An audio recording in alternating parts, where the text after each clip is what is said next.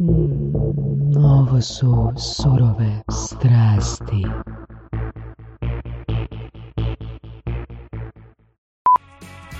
Želite za svoj brand privući mladu generaciju koja provodi vrijeme u virtualnim svjetovima? Equinox je platforma koja omogućuje kreiranje multimedijalnog, gamificiranog sadržaja kroz tehnologiju proširene stvarnosti. Stvarajmo virtualne svjetove zajedno. www.equinox.vision Imate fantastičan proizvod ili uslugu? Ne znate kako probiti gatekeepere? Sasnici.com. Mi probijamo gatekeepere, a vi zaključujete posao.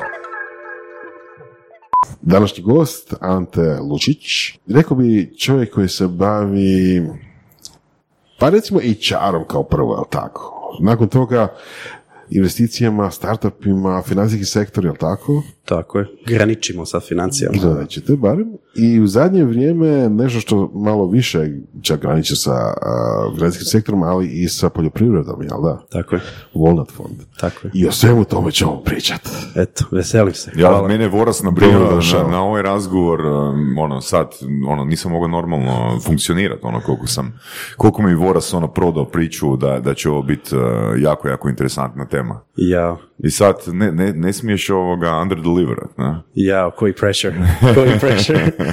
A Evo, hvala vam zaista što ste me pozvali, krasan ambijent, krasni ljudi, veselim se razgovoru, pogotovo tome što je opušten i prirodan, eto, to mi nekako najbolje odgovara. Da, da, uz kavicu, uz piva. Nekad su bili piva na stolu. Nekad su bile fije, da. da. Onda smo prestali cugati. Relativno. Da. A, pa ajmo onako malo za uvod. A, što je stvorilo tebe takvi kakvi si danas? What defines you as a person? Ja, znaš onu toliko često korištenu rečenicu da šusterova djeca hodaju bosa, ono, nemaju cipele. Obično sam ja taj koji to pita ljude koji intervjuiram na, za poslove, jel, za pozicije u firmama. Ono, da, počevši od onih glupih jednostavnih pitanja, ono, predstavi se itd. I sad sam ja u tom, ovaj, u toj koži. Što me definira? Pa definira me cijeli niz događaja, iskustava do sada. Uh, nemam nešto previše ovaj godina, ali nekako sam bio blagoslovljen sa dosta, vam reći, bogatim životom do sada, u smislu iskustava, naravno. A što me definira? Pa evo, odraso, dakle, djetinstvo proveo u Hrvatskoj, ranije djetinstvo odrasao u Siriji, na Bliskom istoku, studirao, radio u Njemačkoj, vratio se u Hrvatsku kad je bio najveći egzodus iz Hrvatske, kad niko nije vjerovao u Hrvatsku, ja sam baš namjerno onako, to me recimo definira, to je to je jedna od stvari. Kontra svih? Kontra struje uvijek idem, da, nekako ono, slijedim sebe, svoj nekakav gut feeling. Da, o tom isto možemo pričati, to mi se više puta potvrdilo kao najbolji e, izbor, često ono, kad god sam u nekakvoj dilemi, dosta se vrije... Više, više nego što se nije potvrdilo, ili? Pa, e, vidiš, to je sad onaj silent evidence od kojem priča Nikola Staleb. Često ono, ne znaš koliko toga se nije ili je potvrdilo, ali na svemu sam zahvalan. Tako da eto, bavim se s dosta stvari, sad već mogu reći da sam serijski poduzetnik, um, dakle prije svega HR-om, kao što si napomenuo, evo od nedavno i e, investicijska platforma za jedno alternativno investiranje u poljoprivredi, konkretno u plantaže oraha. Također mentoriram i pomažem drugim startupovima preko druge firme s još dva partnera da lakše dođu do investicija, ali sve u svemu ja sam zaista opsjednut, ajmo reći, ljudskim kapitalom, ljudima, ljudi me strašno fasciniraju, baš zato što su onako čudna, smo čudna, nesavršena, nepredvidiva često bića. Dakle, definitivno mi se, sto ljudi sto čudi, ali definitivno mi se e, interesantnije s tim baviti nego recimo s fizikom gdje je svaki elektron svugdje u svemiru iste mase, recimo dok ne postoji dva ista čovjeka, znaš, tako da uvijek je nešto novo, naš posao i čarovaca nikad ne prestaje, ono, nema početka, nema kraja, ako je jedna velika abstrakcija, ne. Tako da, eto, meni je ono što ja uvijek kažem i to se nekako uvijek dobro primi, ja vjerujem da e, radim posao kojim mislim da doprinosim rješavanju najvećeg problema, odnosno onog što ja mislim da je najveći problem u Hrvatskoj World hunger. ili u svijetu, to je veliki problem, da. Uh, šta, ono, što god da kažeš je točno, dakle od ne znam, uh, zagađenja, loših politika, lošeg pravosuđa, gladi, ovog, ono sve su to veliki problemi, ali najveći problem je upravo HR-ovske prirode, to što su krivi ljudi na krivim mjestima u krivo vrijeme rade krive stvari i onda kad si tako kao pojedinac neposložen, nepozicioniran, da si kao kolektiv isto neposložen, I onda generiraš ono loše odluke, loše politike i 90% svega kaj nam se događa je onak Ok. ljudski faktor. Ne? Tako Kad si već tako fino objasnio i, i naveo te primjere, ok, kako se, uh, eto, po navodnicima boriti protiv toga? Kako se boriti protiv toga? Ima onaj kliše koji se uvijek pokaže kao naj zapravo bolji, a to je trebaš konstantno disciplinirano podizati svijest o upravo tom pozicioniranju, o vlastitom ljudskom kapitalu ili resursu. Neki ljudi ne voli, ne tu to riječ, znači? To resurs. znači? Pa to znači da je svatko od nas uh, djelomično rođen sa nekim, ajmo reći, predispozicijama, a većim dijelom dobija šansu da nešto napravi od sebe i dobro se pozicionira kako bi i on i ostatak njegove okoline od toga dobivali. Eto, onak kao je Đaruca, postavit ću ti pitanje, e, što misliš o Velčevom načelu diferencijacije? Moraš mi to objasniti. Ono da 20% najboljih svake godine ono dobija promaknuće. A, to je 70% Pareto, Paretovo pravilo zapravo. No, zapravo Paretovo pravilo, ajmo reći, premapirano, premapirano na, na, na produktivnost. Na. Uh, pa Da pita, 10% po defaultu dobiva otkaz. Mm, jako sam sumnjičav prema tim statistikama jer često pribjegavamo, ne znam, ne znam na, tem- na temelju, na kojem su oni temelju recimo, je li to nekako iza toga znanstveno istraživanje ili se to tako dogodilo pa eto anegdotalno možemo neke stvari tvrditi. To ti isto ko ona tvrdnja da ne znam 9 od 10 startupova propadne. Ne, onako dosta simplistički zvuči, a zapravo kad malo dublje zagrebeš onda shvatiš da recimo pet sigurno propadne, šest i sedam su nekakvi zombi startupovi što znači da onako rade, zarađuju, imaju velike rashode, nešto manje prihode, kao tu su, jedva su u profitabilnosti, ali žive, ne? I onda 8 i 9 su zapravo 8 je super, 9 je ultra super, 10 je top, tako da baš nije, nije baš sve tako ušturo, tako lako za definirat. E, da, mislim, kažem Taleb, ja sam Talebovac po mnogo čemu, on dosta priča ovaj, upravo o, o, o problemima vezanim za takve vrste pretpostavki, pogotovo čak i Paretovo pravilo. Ovaj, pitao sam ti, nisam odmah povezao, ovaj, kad si me pitao, ovaj, nisam odmah povezao o čem se radi, jer nisam kao HR-ovac, recimo nisam psiholog, e, više sam sklon izmišljanju vlastitih metoda, vlastitih metodologija, dakle, ja čak i ne baratam terminima. ono, Jel može kritika onda Paretovog, Paretovog ovoga principa? Pa kritika je u tome što on ne mora, znači nije toliko jednostavno i nije uvijek točno i ne mora se uvijek tako shvatiti. e, kao Što to?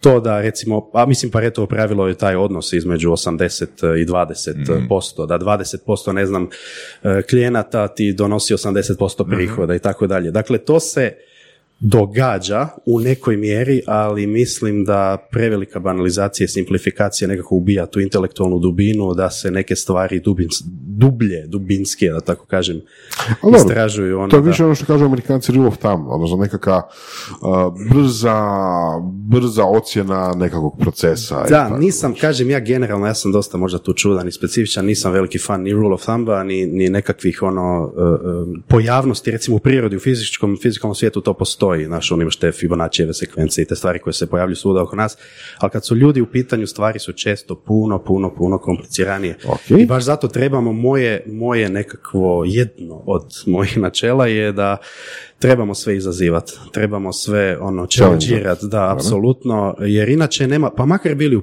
u, u krivu, znači ja sam apsolutno ok s tim da sam ja u krivu, ali moramo razgovarati jer inače nema napretka, mi moramo konstantno sve živo preispitivati, challengirati i tako graditi društvo I znanja. kako znaš da si uspješan kao HR? Kako znaš da si Ja ne znam, ja ne znam jesam ja uspješan. Mislim, u prošloj epizodi smo imali Srđana Šimca a, iz Hrvatske udruge za medijaciju koji kaže da će sudac u, u 52% predmeta napraviti a, ispravnu odluku, a tajni agent, ako se ne varam, je rekao 65%. Da. HR-ovac, što kažeš? HR-ovac, a, ne znam na što se točno odnosi ta a, statistika, vjerujem da je točna vjerojatno za barem neki ajmo reći, lokalitet, možda kod nas temeljem nekakvih Mm. podataka. Kažem, ne vodim se e, tome, e, time, ali zašto sam uspješan? Kao prvo nemam pojma jesam uspješan. a, Dobro. nego... Da, kako valuirati uspjehe, uspjehe HR-ovca? Uf, strašno pitanje. zanimljivo pitanje. Kako, e, pa prije svega ja gledam svaki proces kao nešto, kao zasebnu priču. I probao sam i opeko sam se, više puta sam probao nekakve iste principe, iste pristupe koristiti i onda padneš onu zamku da postavljaš ista ono često glupa pitanja na ne znam intervjuima za posao i tak dalje. Dakle, ono što ja prvo napravim, ja detaljno mapiram svaku organizaciju koja me recimo uzme da im budem nekakav konzultant, eh, vodim, dizajniram selekcijski proces i tako dalje. I onda zapravo se ispostavi da svaka organizacija ima različite kulturološke, kompetencijske takozvane gepove i tako dalje i onda prema tome mi kreiramo nekakav eh, sliku nekakvog meča prema kojem onda kreiramo ne znam eh, oglas za posao i onda targetiramo one ljude za koje smo procijenili da.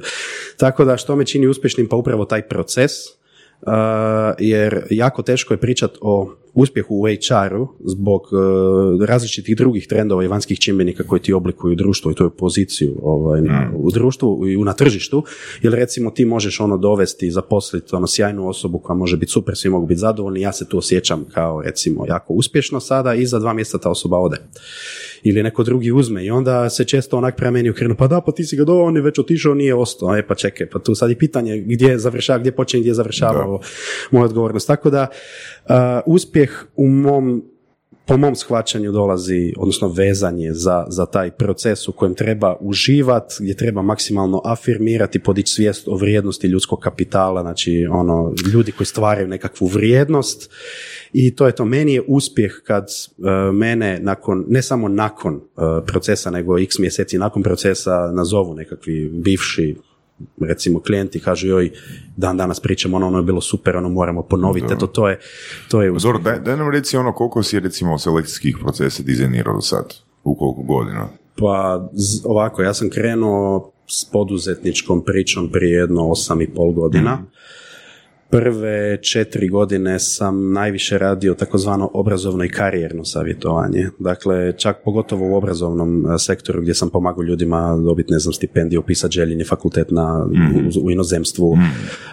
vratiti dijasporu nazad. Znači, bavio sam se dosta akademskom mobilnošću, samim time sam i, i, i karijerno savjetovao ljude, pogotovo karijer changere koji se žele ono, promijeniti karijeru i onda smo iz toga evoluirali u nekakav HR, tako da nisam mm. od početka u klasičnom ovaj, Mislim, HR-u. Čisto onak na nekoj brojci, ono, za, zašto ti postavio to pitanje, mm ono, kak znaš da je neki selekcijski proces, mislim, dobar ili loš, mislim, trebaš imati da.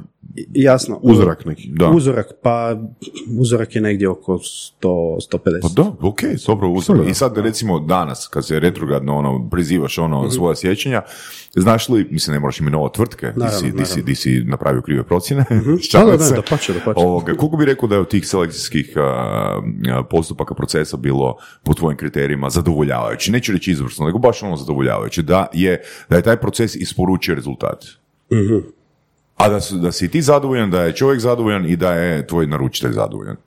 Pa rekao bi sigurno 85 do 90%, što je iznenađujuće visoko. To je super. Jako super, super. ali reći ću zašto je super. Baš zato što ne radim zato što sam ja sam izabrao što radim i kako radim, pa mi samim time mogu ono raditi ono na način na koji mislim da najbolje radim. Ma tako da nisam ja ono... Puno ljudi kaže popet Da, da, ali... E, ali što, što će da. Znači, paretovo pravilo, ne? Pa, ispade fakat da je. Recimo, s time da sad odmah to možemo razdvojiti koji su bili super, recimo da ih je, recimo da ih je 80% super, od toga imaš ono da je, ne znam, 20% ultra super, 30% ok, 40% ili koliko već mogli smo bolje, ali evo, klijent je zadovoljan, ali ja nisam zadovoljan, bilo je i takve okay. situacije. A u kojoj situaciji ti se dogodi ono, recimo, kriva procjena? Kriva procjena mi se dogodi kada podlegnem pritisku naručitelja. To, to znači ono, trebamo čovjeka sutra ili što? Trebamo čovjeka sutra, trebamo čovjeka ono za dva tjedna, ne znam, dolazi Božić, mi prije Božića, recimo angažirali su me u 11. mjesecu ili krajem 11. mjeseca, znači već ti počinje advent, prije Božića, prije nove godine moramo donijeti odluku, ultra je kompleksna pozicija i onda moram sve ono na brzinu napraviti, evo nema, nema dalje, znači moramo unutar ove fiskalne godine ili čega već ovaj, donijeti tu odluku i onda sve bude nekako usiljeno, zbrzano i onda ja kao čovjek od krvi i mesa koji sam u mnogo čemu nesavršen, ovaj, uh, isto znam ono podlešnom pritisku ili taj pritisak na neki način me smrda. Ne, da tako kak, se, kak se boriš sa svojim, uh, svoj, svojim subjektivnim procjenama? kandidata? U, odlično pitanje. Pa tako što uključujem klijenta u proces. Na način, da? Pa na način, evo, reći Da, ovak to je nekakav... difuzija odgovornosti. Da, da, mislim, nije, nije, pazi, nije, nije, može se tako shvatiti ono kao difuzija odgovornosti, ali ne mora nužno biti i često nije, nego stvar je u tome što ja nisam tu, ja ne donosim zapravo tu finalnu odluku koga će se zaposliti. Znači, tu vodu drži moja nekakva preporuka. Dakle, što dalje, što dublje idemo u proces, to je moja uloga kao čarovca, outsourcanog recimo čarovca, ako pričamo baš o zapošljavanju, to je jedna stvar samo koju radim, ovaj, to je moja uloga manja i slabija, tanja, jel? Tako da na početku se može desiti da, ne znam, preko Zuma ili telefona, brz, ono, blic intervjuiram 50 ljudi, čisto da vidim ko je ko, ko kako diše, onda, ne znam, imamo Zoom video koji traje, ne znam, 20 minuta, onda uživo je njih 10 završilo gdje pričamo po pola sata i onda finalni krug je njih 3 do 5 gdje se zapravo, e, a sad između, znači u ovom trećem ili četvrtom koraku, zapravo e, ne uvlačimo odmah upravu, nego ajmo reći, vodećeg kolegu koji će, s kim će ta nova osoba najviše morati surađivati. Zato što... A što je tu bitan? Klik ili... Pa bitan je klik, bitna je njihova procjena zato što njihova, njihova perspektiva nije i ne može, moja perspektiva nije i ne može biti ista kao njihova. Dakle, ja nisam onako Ok, a što, glavom. što, što znači klik? Što znači klik? Jel to znači da, da, da će ta osoba se dobro uklopiti, da će biti dobar culture fit ili možda, možda, ne znam, će biti disruptor, ali opet je to dobro? E, Mislim to- na neki način, Ovak, super pitanje, to ovisi o, naravno, organizacijskoj kulturi samog, eh, dakle, ovisi o samom setupu, dakle, uvijek gledaš eh, kompatibilnost na nekoliko, nekoliko frontova, takozvanu vrijednostnu kompatibilnost, eh, je li, ne znam, kompetencijsku isto tako, znači to je ono što sam ranije govorio, znači cultural i competence gap, recimo tražiš da se popuni na neki način, a da jednostavno, u isto vrijeme da dihta, tako rečeno. Evo, čisto primjer ono uklapanja. Znači imamo tvrtku od stotinu uh, zaposlenika Tako kojima je prosjek godina 26,5. I imaš osobu koja odgovara svim kriterijima, samo ne odgovara kriteriju temporalnom. Znači starija je recimo 20 godina od njih. Koje, ka- kak ti gledaš na tu situaciju? Wow, po, kažem, ne mora biti to što ću ja sad reći standard, ali ja sam najbolja iskustva i najbolje nekakve, najbolje iskustva, odnosno svjedočenja uklapanja nekoga, negdje ima upravo sa tim starijim zapravo kandidatima koji su, koji su se iskazali. Koji Znači tvoji bio- klijenti nisu zapravo rekli, a gle, zbog godina Ne, on ne. nije nužno Ne, ovo, ovo je sad, pazi, ovo je sad totalni uh, bias, dakle totalni, znači veze nema, ovo je isključivo moje iskustvo, ali ja najbolja iskustva sam imao sa skupinom koju nazivamo boomeri, recimo baby boomeri, i milenijalci. Čak Gen Z, oni su dosta, s njima još nisam dovoljno radio, ali pokazuju dosta dobre stvari. Najgore iskustva sam imao sa Gen X-om. Dakle, neš, o- ovi između su mi uvijek bili nekak najarogantniji, neka su govorili pa ne, pa neću ja s klincima, pa daj neću ti ja rješavati ovaj domaći zadatak, kužiš za, zato što u nekom momentu ti njemu daš domaću zadaću ili nekakav case mu daš da riješi. Dakle, to ovisi samo kakav je dizajn selekcijskog procesa, ne? Ali ovaj, s njima sam uvijek imao najviše nekako kiselosti, najviše naš lošeg tog predosjećaja. Ali kažem, to je isključivo moje iskustvo, Ok. ne? Pa, Da. koju generaciju bi sebe stavio? Ja sam milenijalac definitivno, ja sam 88. godište, tako da ja sam, Da. ono, za neke klinju, za neke sam već, za neke s kojima radim i surađujem sa već ono stričak i obraćujem se sa vi, tako da i to se jako, jako brzo mijenja, ali e, kažem, traži se kompatibilnost, odnosno najbolji fit koji nikad ne može biti savršen. Dobro, znači ima x kriterija. Tako je, Uh, tako x kriterija i jedan izolirani kriterij ne mora ima Ne, uo- uopće odigrati ulogu. Apsolutno ne. S time da prevagu, to se moram složiti sa većinom kolega i sa nekakvim standardom, prevagu e, ipak u nekoj mjeri, sad je li to 51%, 56%, e, ipak odnosi e, stav naspram vještina. Attitude over skills. Zato što taj attitude, ovaj, njega ne možeš nužno naučiti, odnosno promijeniti, vještine možeš. Dakle, ako ti fali malo Pythona, platit ćemo ti edukaciju, učit ćeš od starih kolega, uh, ali ako si, ono, da ne kažem kaj, teško je da ćemo se mi sad s tobom tu bedinati, da ćemo kliknuti. Da. Što opet, kažem, talent, pričamo zapravo o talentu, jer talent nije samo uh, ono što mi mislimo da je talent, je zapravo jedna nakupina, jedna kombinacija stvari koja, dakle, to je sposobnost raditi nešto br- brže, bolje i s većom lakoćom u odnosu na neki benchmark. Ja mogu biti izuzetno talentiran, tehnički potkovan, super divan, krasan, zgodan, mlad, bla, bla, bla i mogu recimo kod vas u firmu doći i razvaliti vam firmu. I totalno ispast ono debilno, ono, totalno nesposoban. Kako, Uh, koliko i- se takve, u kojoj mjeri se takve greške događaju? E, događaju se kad ti neko proda priču, kad nekog ne skužiš. A Znači, opet je se- ono, greška u subjektivnoj procjeni. Apsolutno. A gle, nesavršeni smo i mi HR-ovci nemamo ovaj, rješenja za sve, ali kažem, uh, s druge strane... E sad, kad kažeš, oprosti, kad kažeš attitude, što znači attitude u, u tom okviru? Pa attitude je jedna kulturološka, rekao bih, pojavnost, e, to je odnos, to je radna etika, to je odnos prema radu, to je odnos prema slobodnom vremenu, to je kombinacija tih odnosa, Dobro, da li možemo reći, recimo, pojednostavljenu riječ dosljednost? Ili ne? Možeš, ali dosljedno sebi i svojim nekakvim Mhm. ovaj, e, principima. Moji principi, moji prioriteti nisu nužno isti koji Mhm. tvoji. Mogu naši, recimo, to su zapravo kad pričamo o prioritetima, pričamo o vrijednostima. Mhm. Moje i tvoje vrijednosti mogu biti kompatibilne, mogu biti komplementarne, da se nadopunjuju, a mogu biti i suprotstavljene. Ali vrijednosti mogu biti iste riječi, a opet a, definicija tih vrijednosti Da, ima aktivacija, da, da, aktivacija i, i stavljanje vrijednosti u praksu je, da, to su takozvane, to je razlika između takozvanih Jer- deklariranih i stvarnih. Či, čisto onak jedan uh, fun fact iz Mhm. moje struke, uh, znači da zapravo uh, delinkve- maloljetni delinkventni Mhm. i n- no, pod navodnicima ono djeca koja nisu maloljetni delinkventi, dakle normalni pod navodnicima imaju iste vrijednosti. Što to znači? Znači u apstrakciji imaju iste vrijednosti. Znači delinkventi imaju vrijednost poštenje, lojalnost i slično. Mhm. Kužiš? Samo što interpretiraju te riječi na drugačiji način. Je, i različite okoline su ih u mnogo čemu oblikovali Da, i da, kreirale, odnosno um, dizajnirale njihovu, njihov pogled na svijet, je, njihovu tako percepciju, ne? Tako da, ono, vrijednosti su jako, jako duboka i super tema zapravo, na koju počiva Mm. moderni HR zapravo. ono. Da te pitam nešto, jednom trenutku, jednom trenutku si spomenuo kao da, da, da ne radimo dosadne selekcijske proce- procese, nego nešto, nešto drugo. Pa ok, kako izgleda nedosadan HR, odnosno proces zapošljavanja? Mhm. Pa, prvo, dak- dakle, ponavljam, e, prvi nekakav nulti korak je e, upoznat e, i shvatit što više moguće organizaciju s kojom imaš posla. Dakle, da bi znao kreirat taj novi, jer čim ti kreiraš nešto, čim ti ne repliciraš, Dobro? to je samo po sebi već u startu e, ima veliku šansu biti jako zanimljivo. I uvijek je zanimljivo. Dakle, baš zato što različite organizacije imaju različite probleme, različite možda nekakve Ok. vrijednosne sustave, ciljeve. O- o- također što sam zaboravio reći što je jako bitno, HR nije otok, nije izolirana stvar koja se radi samo zbog sebe. HR je tu da služi poslovnim ciljevima.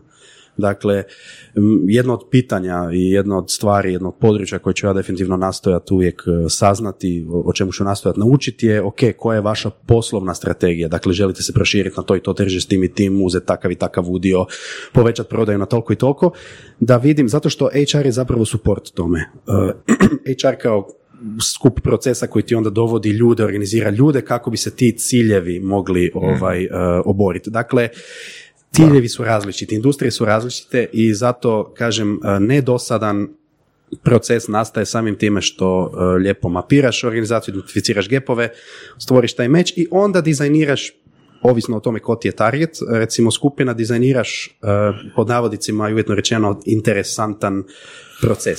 Da, to me zanimalo sa stajališta nekih koji se prijavljuju na te Jasno. javno, u tom kontekstu ne nedosadno. Mislim, ok, koliko zapravo različito bude, koliko različiti procesi budu od firme do firme, ali nekako mi se čini da gro toga jako sličan, znači tipa neki personality test, nekakav možda IQ test, nekakav možda test skillova, specifični za to područje, tipa neki test, šta ja znam, programiranja ili računovodstva ili la, la, la, bilo čega kojiš i na kraju ne znam, intervju sa, a, sa šefom ili kolegama i doviđenja. Da, vidi, razlog zbog kojeg se mnogo toga rec- reciklira ili replicira u smislu ovaj ono dupla je baš zbog toga što takve procese rade ljudi koji jednostavno ne znaju bolje, naš, koji su onako koji smatraju koji HR gledaju kao određenu vrstu administracije, birokracije. Ok, super. Naš unutarnje i onda Ali- da Da se vratim na pitanje, znači ok, da li možda to onda primjere nekakvih procesa zapošljavanja koji nisu bili po šabloni koji sam izverglao? Ok, dakle, ako gledam iz svoje perspektive, po svojem iskustvu, ja ne nudim testove. Dakle, ne tražim ovaj, da se rade testovi, ja više vjerujem u kejseve. Više vjerujem u case, više vjerujem u simulacije. Znači ja osobu promatram od momenta od kad se ona prvi put javila, od kad smo uspostavili prvi kontakt do eventualno ponude, ako ćemo doći toliko daleko. Ne? Dakle, maksimalno gledam nekakvu Da li googlaš osobu prije? Apsolutno, svakog. I to me, to me dosta... Da li, da li te to možda ponekad može uokviriti? Može, može, ali ja moram gledat, ja moram googlat osobu, moram se maksimalno staviti u perspektivu organizacije za Super, a sad pitanje, ono, što misliš što bi bilo čišće u, u procesu odlučivanja? Da se osoba googla nakon što je riješila kejseve ili da se googla prije? E, ja googlam prije. Ok. Ja googlam prije, e, ispričat ću ti ako, pa, pa, bi se rado vratio na tvoje pitanje da Mm, ga do oprosti, kraja odgovorim. E, jednu situaciju, dakle, javi mi se lik, odnosno pošalje čovjek prijavu, savršen životopis, savršeno pismo, od dizajna do fonta do izrečenog, znači nema greške, kad to vidiš, već ga vidiš kak sjedi na poslu, znači totalni bajas ti stvori. I sad, e, tu se taj moj proces, moj pristup pokazao kao ključan. E, ono koje ja prvo napravim, ja prvo zovem svakoga da im kažem da smo dobili kako ste, malo small talk, čisto da dobim makar neki ne, osjećaj s druge strane, da vidim da li možemo uopće razgovarati. I ja zovem lika i onak se zvoni, zvoni, zvoni, niko se ne javlja, dobro, nema veze, zovem ja opet za, vidim, ne zovem je nazad, prošlo je sad dva, zovem ja opet i javlja se lik onak poluprigušen, nek, neko čudno okruženje, baš neka čudna vibra i sad ja njemu krenem objašnjavati, dobar dan, zovem u vezi vaše prijave na to i to, javili ste se, evo da vam kažemo da smo prije, ja to sve hoću reći, Fraja mene prekine u pola rečenice, e, ste poslali mail? Ja rekao, ne, zovem vas da ću vam slat mail, da ga očekujete, samo vi meni pošaljite mail pa ćemo mi razgovarati, kao naš, ono, i onak, baš onak polu, onak polu bezobrazno, kao pa nemamo mi ta priča dok se vi meni kao napismeno najavite. I sad je onak to me malo iziritiralo, ja sam rekao, ajde da vidimo koji si ti k, znaš, i onak lagano krenem googlat lika, da bi došao do, ne znam, ja idem malo dalje od treće stranice Google-a i različite mreže koristim da bi došao do cijelog niza postova u različitim grupama gdje ljudi upozoravaju na njega, da kažu da je lik lažnjak, da. to što navodi, ne znam, lik navodi da je radio u IT-u, tu, tu, tu je zapravo nije, nego je radio, ne znam, u bolnici u Vešeraju, a spominje tu bolnicu da je radio u IT-u tamo.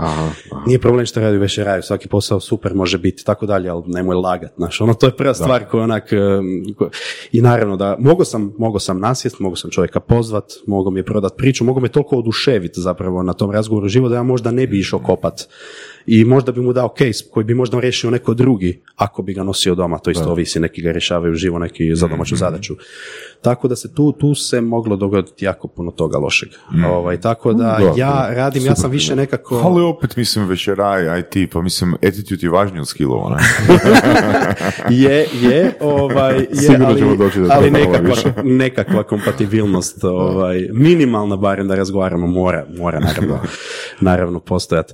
Uh, Ivane, ti si mi bio pitao kako učiniti koja pitanja i to kao da bude Da, kako zanimljivije. onda napraviti proces koji nije šablonski? Dakle, Odnosno, ja uživam najviše u osmišljavanju zadataka i kejseva. Pored toga što biram nekakva pitanja, što su mi zapravo pitanja zaista custom. Uh, dakle, ja Znači, sve će biti test, ali neće biti barem šablonski. Da, ne, neće biti sigurno šablonski, dosta sam, kažem, kritičan, možda i prekritičan prema tome, ali vodim se, tu se recimo uspoređujem, moram priznati s drugima da neki od naj možda prestižnijih poslodavaca, ako gledamo u konzultantskom svijetu, to su ovi uh, Big Four i tako dalje, oni recimo ne koriste psihometrijske testove, oni baš koriste kejseve. Recimo McKinsey. Oh, nice. McKinsey koristi baš kejseve i to kejseve gdje on stavi ono, oznojite frajer, doslovno te sjedne ono i 15 minuta, on ti ne govori ti puno informacije da ti nekakav case da riješiš, on zapravo tu testira više stvari, testira takozvani client readiness, koliko, jer on glumi klijenta, a ti glumiš konzultanta.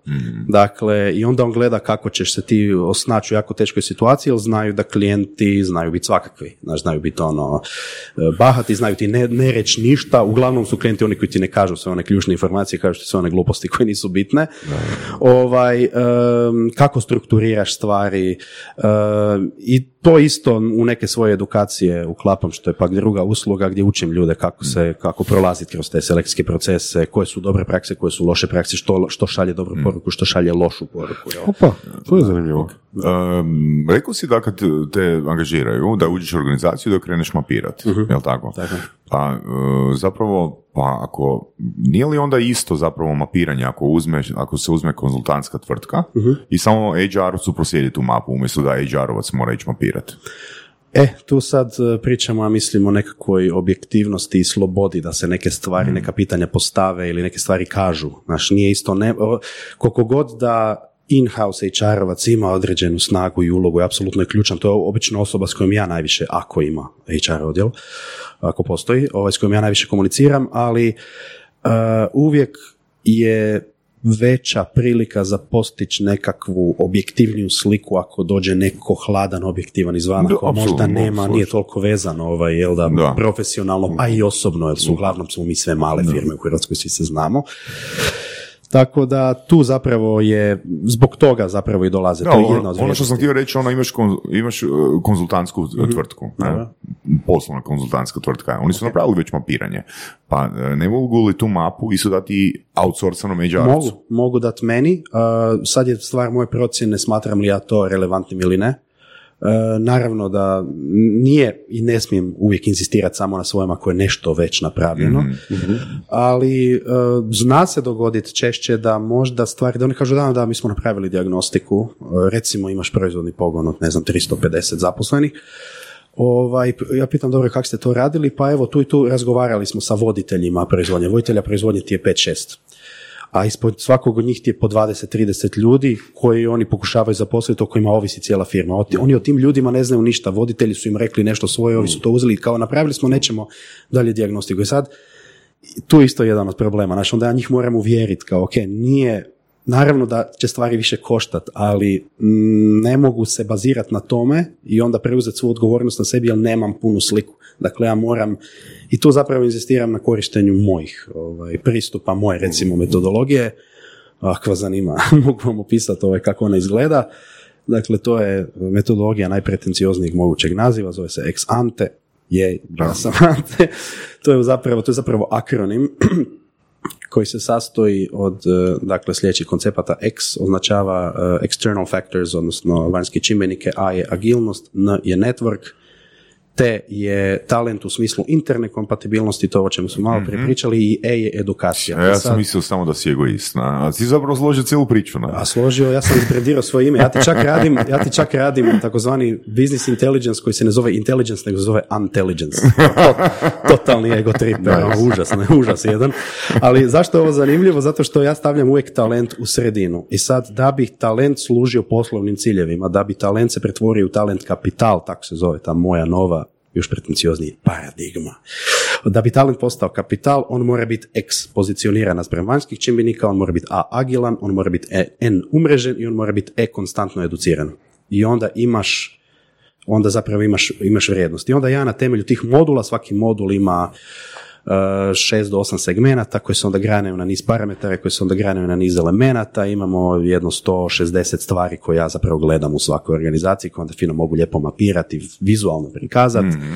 I onda tu zapravo iskrsnu svakakve druge stvari, drugi problemi, jer ja se isto tako bavim agilnošću, ja ispitujem kakvi su procesi. Mislim, nije, kažem, nije HR otok, HR je sve prisutan i treba biti sve prisutan, i uvijek se svađam, ono, mislim svađam, debatiram i pokušavam ono, na neki način konstruktivno špotat ekipu koja se bavi i što vlastnim izborom, što po tome što su prisiljeni ovaj, prevelikom administracijom i birokracijom, to nije posao HR-ovac. HR-ovac je people scientist, ono, i to je... Zanimljivo. Da. Zanimljiv naziv, to su definicija. A, da li imaš neki profil klijenata koji su ti najčešći, odnosno koje, a, je zapravo preciznije ono što želim pitati, koja radna mjesta najčešće um, procesiraš, odnosno Pa, uvodiš? uvijek se jave tri nekako, sad ne znam u kojoj mjeri ja to prizivam ili kak sam možda prepoznat od nekih, uh, to su uglavnom marketingaši ili komunikatori Ok. s jedne strane, uh, odvjetnici, vjerovo ili ne, znači sam sa Zanimljivo. odvjetničkim uredom, zato što sam završio i pravo, pa razumijem kako ovaj, Super. jedna od je- stvari koju sam završio je pravo. Mislim da to zvuči kao vrhunska niša. Da, da, je vrhunska niša s kojom drugi ne znaju baš raditi, jer oni su zaista nešto posebno, nešto drugo, imaju velike probleme, ali drugačije probleme. Ovaj, I treći su, znači sam rekao marketingaši, um, Pravnici. pra- uh, da, pravnici i zalome se ne nužno developeri nego više project menadžeri. Dakle, ljudi koji će možda menadžirati, upravljati s procesima. Postoje puno, dakle, e, kompetentnije i jače firme i pojedinci koji više znaju o samom e, developmentu, developerima, softverašima, koji su isto tako u pozitivnom smislu posebne biljke.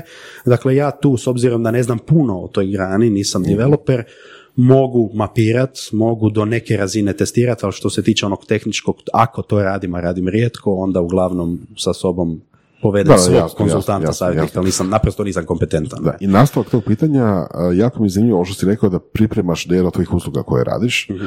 da pripremaš ljude da se javljaju na poslove. E, to, se, to je dio karijernog savjetovanja. e, savjetovanja i karijernog razvoja. Da li se preklapaju te dve publike, odnosno... Da, da, da, da, Da. Ja ček, mnoge stvari koje su prvotno bile zamišljene kao dio tečaja predavanja, primijenim u praksi. Prije nego što sam ih primijenio u praksi, pa sam ih onda predavao. Neke, ne- neke stvari sam doslovno izmislio kako bi bolje objasnio ljudima. I onda mi se znalo desiti, u čovječe, kao, gledaš, ovo je skroz cool, ovo, idem to probati. Onda probaš i onda shvatiš da je super. Ok, super. I još jedna stvar, da malo približim to. Da li to znači da recimo da dolaze ljudi koji kažu ok, a, ja znam da sam dobar šta da, marketingaš, ali nekako mi ne ide baš to javljanje na poslove, nekako me ono preskače često i onda dođu tebi i onda kažu wow, sad znam kako odlično proći Da, ali proces." mislim, što bi sve obuhvaćalo karijerno savjetovanje? Dakle, ovako, em, jako je sličan pristup kao kad se mapira firma. Ovdje se mapira individualac, dakle pojedinac.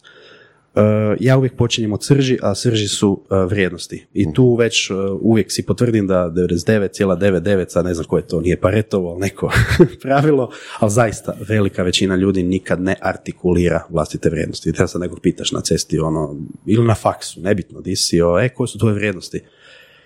I to bi bio blank space. Izlazak, Znaš, izlazak, cuga. ono. da, mislim, e, ne, ja, ja mislim čak da ne bi ni to rekli, nego jednostavno ne bi shvatili pitanje. Pitanje, to je da. kao da pitaš neko koji su ti ono ciljevi u životu, pa bi ti rekao ono imati stabilan posao i biti sretan. Mislim, to onak Da. toliko široko, to je svima, znaš, onak, ljudi nisu konkretni. I onda prvo što napravimo je, Ma ne, pa riječ je o vrijednosti preabstraktna. Treba pitati što ti je važno u životu. ono. e, da, da. Mislim, na taj način i krenem ako vidim da, da, da im nije jasno. Dakle, evo i možda za, za naše slušatelje, vrijednosti su e, prioriteti. Dakle, to je nekakva, ajmo reći, kombinacija prioriteta, principa koja onda uvjetuje tvoje obrazce ponašanja i tvoje, znači, e, način na koji ti donosiš odluke kad si suočen sa nekim izborom. Jer cijelo vrijeme smo u uh, u životu bilo profesionalnom ili privatnom suočeni s dilemama i to normalno, znači uvijek biraš hoćeš ići ovim smjerom, onim smjerom hoćeš raditi za ovu firmu, onom firmu hoćeš biti s ovom curom, onom curom, ovim frajerom, hoćeš biti u ovoj i onoj ekipi. Uh, odluke je uputno donositi u skladu sa vrijednostima. Eto, jedna moja definicija vrijednosti su kompas za odlučivanje. Bravo, to je to. Evo, savršeno rečeno. I prvo to definiramo i onda ljudima postane jasno zašto su se njima neke stvari događale i onda mogu u većoj mjeri preuzeti vlastitu odgovornost za neke svoje postupke i loša iskustva prije u Ajmo firmama. dati primjer. Jel to ono, može biti totalno banalno kao, ok, a, osoba ima za vrijednost, ne znam, a, obitelj, slobodno vrijeme, odnosno da želi biti, više biti, biti slobodno vremena, može recimo da želi doprimiti zajednici ili recimo malo je, ajmo reći, lijevo nastrojena, a do sada je birala poslove koji su ono teški kapitalizam, znači Da. ono, prekovremeni, la, la, la, la, brdo para, ali opet nije sretna. Jel to Je. može biti neki ono arhetip, jedan od njih? To se uvijek tako i dogodi. do- dogodi. Dakle, on- onda ljudi kažu, onda ja njima kažem, ok, odnosno pitam ih, ajmo sad probati razgovarati koliko je tvoja posljednja pozicija ili zadnjih x pozicija bilo usklađeno sa tim tvojim vrijednostima. I kad si donosi neke odluke, onda, mm, da, sad, i onda ljudi kažu, da, sad kad to tako razmišljam, da, tu sam trebao ovaj, napraviti ovaj, to i to. Mislim, ja, ja sam onda ispričam svojih e, nekoliko priča gdje sam se u više navrata sam oglušio o svoje vrijednosti, skoro mi je propala firma. E sad, mogu samo jedan dodatak dati, oprostite. Dakle, ovako. A, koji ja problem vidim sa vrijednostima? Što ti imaš manje iskustva, to slabije razumiješ svoje vrijednosti. E, Znači, recimo ti kad završiš faks, tebi će ishod biti zaposliti se ili u firmi koja, je, e, koja ti može dati dobru plaću ili u firmi koja je dobro pozicionirana. Znači, recimo, ajmo reći da, možda ću sad ono reći premali broj kriterija, ali ajmo reći plaća, neka, neka pozicija i, i učenje, mogućnost učenja, jel tako? Možemo reći da su, to neke, biti, da su to neke vrijednosti ono kad ti završiš faks sa 22, 23 godine. Ne znaš više o tome. Da, ne znaš, ono, ne, ne znaš ono, e sad, ono što se može dogoditi. Ja se zaposlim na radnom mjestu jedan, ok, i sad recimo, meni je sve ok, meni je sve ok, imam i plaću, imam i učenje, imam i, ne znam, što sam još rekao, plaća, učenje i firma, mjesto, poziciju. Da. I meni dođe firma dva i kaže mi, mi ti dajemo to isto, i mi smo isto dobra firma, isto smo, ajmo reći, u istom smo rangu i dajemo ti isto priliku za učenje i dajemo ti 10% veću plaću. I onda ja pređem a, u, to, u tu novu tvrtku i shvatim, ujebote, to su ono u banani međuljudski odnosi. Ali nisam u tome razmišljao dok sam bio u firmi broj 1 iz razloga jer je tamo sve bilo ono, to, to je po defaultu. Da, da. Jer sad poanta vrijednosti u tome kako čovjek može znati kako, što, što točno želi, ako nije e, vidio i doživio je suprotni pol to, tih svojih vrijednosti.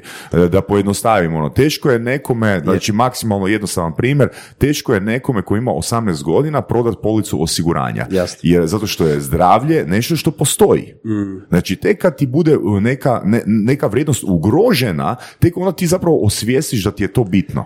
Točno. E, ne, apsolutno se slažem i sad pitanje kako, e, kako sad postupat. E, Prvo što moramo prihvatiti jest da povijest ne možemo promijeniti, jer do sada smo upravo zbog manjka svijesti o ovome uništili brojne ljude, brojne kadrove, da tak velim, propustili smo proizvest više stotina Tesli godišnje ovaj, u našem društvu, ali zato radimo to što radimo, jer smo svake godine, odnosno svakim danom u toj struci smo sve svjesni tih stvari, tako da sve češće i radim i radimo s mladim ljudima. E, tu još utječu dva e, vanjska recimo čimbenika. Jedan je taj da e, postoji sasvim pozitivan trend među mladima, pogotovo među studentima, a to su prakse. To nije samo određivanje jedne prakse, nego određivanje više praksi gdje ćeš ti više različitih iskustava. Možda ti nije jasno u smislu kako ćeš artikulirati te neke stvari, ali bitno je da dobiš to neko iskustvo. Ja sam recimo prvu svoju praksu radio dvije i osme godine, po ljeti, pa po zimi, pa ja sam svako, do- dakle kad god bi, kad dok sam studirao vani, ja bi se svako ferije vraćao u Hrvatsku, ja bi to iskoristio svaki put za drugu praksu, bila ona mjesec dana, dva mjeseca, tri mjeseca, dakle ja sam cijelo vrijeme radio i bilo mi je super to, jer sam u drastično različitim ovaj, organizacijama radio i možda nisam, to jest ne možda, nego sigurno nisam to znao tako artikulirati, ali sam dobro skužio u kakvim okruženjima, kakvi ljudi meni, kakve vrste poslova meni najbolje odgovaraju i kompatibilni su s tim što ja možda znam studentski, onako studijski Da, da, da. u teoriji.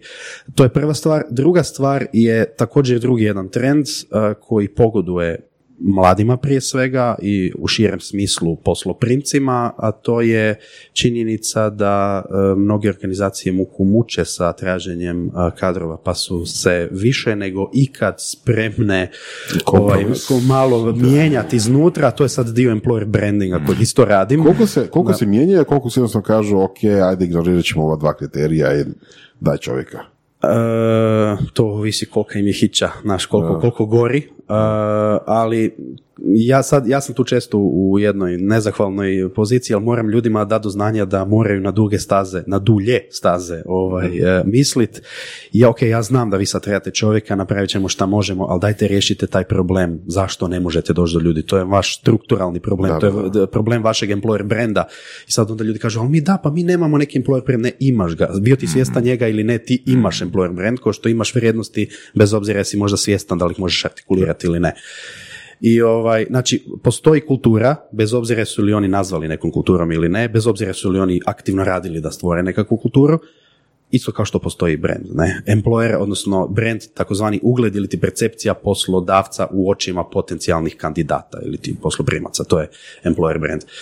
I a, zato su baš zbog toga kako bi imali što veći employer brand, on je neodrživ i nemoguć ako se baš dubinski neke stvari ne promijene, a kažem zbog tih trendova o kojima poslovno ovise, mnoge organizacije su iste spremnije no ikad prije raditi na sebi, mijenjati neke stvari, jer vide kuda vodi ovaj njihov način. Dakle, konačno ulazimo u nekakvo doba rušenja tog uh, survivorship biasa. Ovaj, znaš, ono, radili smo ovak 20 godina, tak ćemo idućih 20 godina. Je li moguće uh, imati s jedne strane dobar employer branding, a ne imati posložene uh, HR procese? Uh, u, pa ima, rekao bih da ima dosta takvih uh, primjera, znaš. Uh, Postoji sad, zaista ne bi ovaj imenovao konkretne ovaj firme i organizacije, ali postoji dosta firmi koje su strelovito brzo rasle i bile su jako poduzetnički nastrojene. E, imaju strašan brand u proizvodnom smislu, u smislu usluge koju prodaju ili koju nude, ali nisu isto to ulagali i nisu to stvorili među ljudima. I onda onda često ka- kasnije dođu u problem kad ono dođu do neke razine da moraju ovaj zapošljavati i dalje su one onako atraktivne i dalje svi znaju za njih i ovo bilo bi super kao tamo radit, ali se to isto brzo sruši zato što nemaš te interne procese posložiti. Tako da to može funkcionirati, funkcionira do neke razine, ali onda kad prestane funkcionirati, onda počinje jako, jako bolit. Da. Znaš, što ti je doslovno ko ono, imaš, ne znam, karijes e, jako rano, nešto piknica, ništa, da, da, da, i može proći godina, znaš, ono da ti ništa ne radiš, ali onda kad te probije živac, e, onda je panika, Da li- onda sam trebao. Da, li- da li si u toj situaciji onda ti Mr. Wolf? E, jes, znaš kaj je to?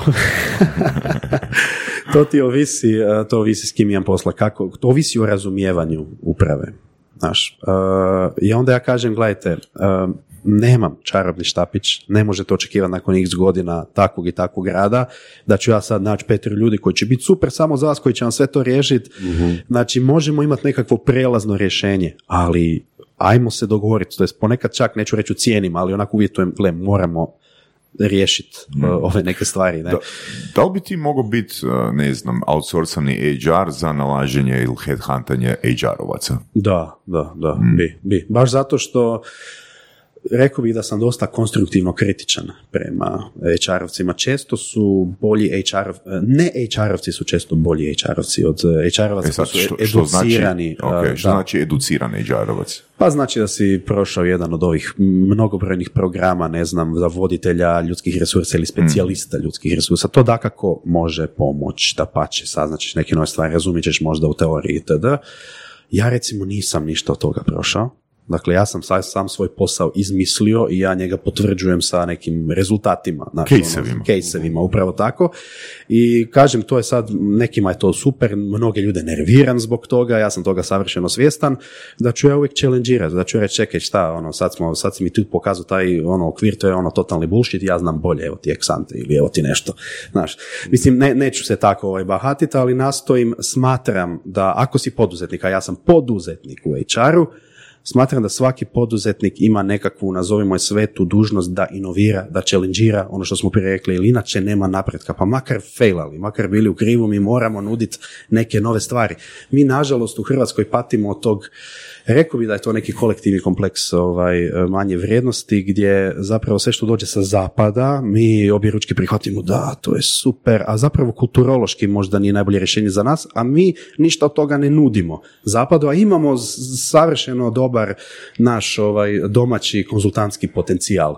Kuš tako da ne znam, ono jedno vrijeme ono SWOT analiza bila top topova, onda ne znam došao design thinking, sad samo design thinking, Da, ono, da, samo da, trebamo da, svi raditi da, design da, thinking, da, Ako da, čekaj, stani malo, imamo mi nešto bolje, daj ono, onda ne znam, onaj BCG Matrix, pa simo tamo, sve Da, su ali, to ali neki... to globalni trendovi, nije to samo kod nas. Znam, ali trebamo malo stat i možda sam Svi ja tu skupa, da, nije konzervativan, do kužiš, možda sam ja tu konzervativan, možda sam pre onako ciničan, ne znam, mogu, sve je moguće, apsolutno, ali e, ne borimo se više brojevima, brojčanošću, nego glavama, kužiš, i, i inovativnošću i zato, zato to je nekakva, mu reći, e, možda Da, intrinzička ok, to je- moja motivacija zašto ja guram neke svoje Tu stvari. pravo. To je Da. sad ona tranzicija između neke ono, eko- ekonomije koja prodaje Da. a, radne sate i znoj sa leđa radnika u ono malo jel, naprednije. Ja volim, ja volim čut, ja volim čut da je neko izvana nas zove da nas pita kako smo mi riješili neki Da, problem. Kužiš, da. neko sa puno, to je meni super, meni to znači da smo mi na pravom putu.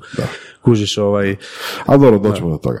Super si mi rekao i pričali smo prije nego što smo počeli snimat, ti si izmislio svoj posao. da. I zbog toga si poduzetnik. Odnosno, Da. Recimo. sad je poduzetnikom. Pa daj nam još malo primjera. Pa evo, ovaj, dakle, Što druga, sve radio? druga firma eh, gdje sam jedan od eh, suvlasnika bavi se, to je više konzultantska firma specijalizirana za startupove, s naglaskom na uh, investiranje i um, postizanje takozvan, takozvanog investment readinessa. Dakle, nije samo stvar ono imati super ideju i dobiti ono investiciju, nego ti trebaš biti spreman primiti investiciju i da te uopće nekakvi ozbiljni, a želiš ozbiljni investitore, da te ozbiljno shvate. Ne?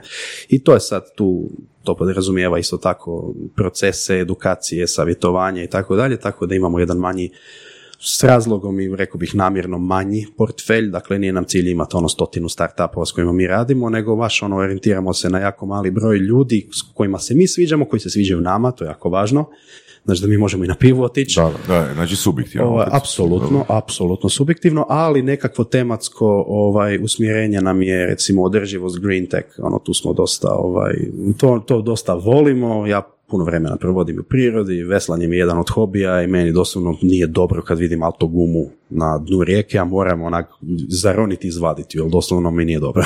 Znaš, on imam reakciju psihofizičku. Tako da nekako nismo, moram priznati to na početku tako birali, nego eto, dosta se prirodno to posložilo. Jednostavno vrijednosti i to kako smo mi živjeli kao individualci su učinile svoj i nekako se to nametnulo kao priroda, nekakav smjer kretanja. Ovaj, jedan od recimo naših, eh, neću reći klijenata, nego partnera, jer mi zaista stvaramo partnerske odnose su i Miret, koji sad ima na sebi ove tenisice krasne. To su najekološke ove tenisice na svijetu, ovaj, koje su potekle ovdje- od dvojice braće, braće Boljar iz Duge Rese. Savršena jedna priča i eto, mi zapravo uživamo radeći s njima, mi smo jedni od early stage investora, isto ja i dvoje kolega, Ti? Ok. ko- kolege i ja, nas troje, a Briva Partners se zove firma. Ovaj, em, a treća, ova najnovija, eh, je, su Orasi, dakle The Walnut Fund, Da. Odnosno, odnosno Orahov, Orašarski, kako već hoćemo, fond, eh, gdje zapravo nudimo Dobro. platformu za investiranje. A koji od eh, tih poslova si ti izmislio? Koji od tih, po- o, definitivno ovaj svoj prvi e, posao, E, mislim izmislio, nisam izmislio posao, ja sam izmislio ključne elemente kako ja radim taj posao, ne, to je definitivno ovo u HR-u.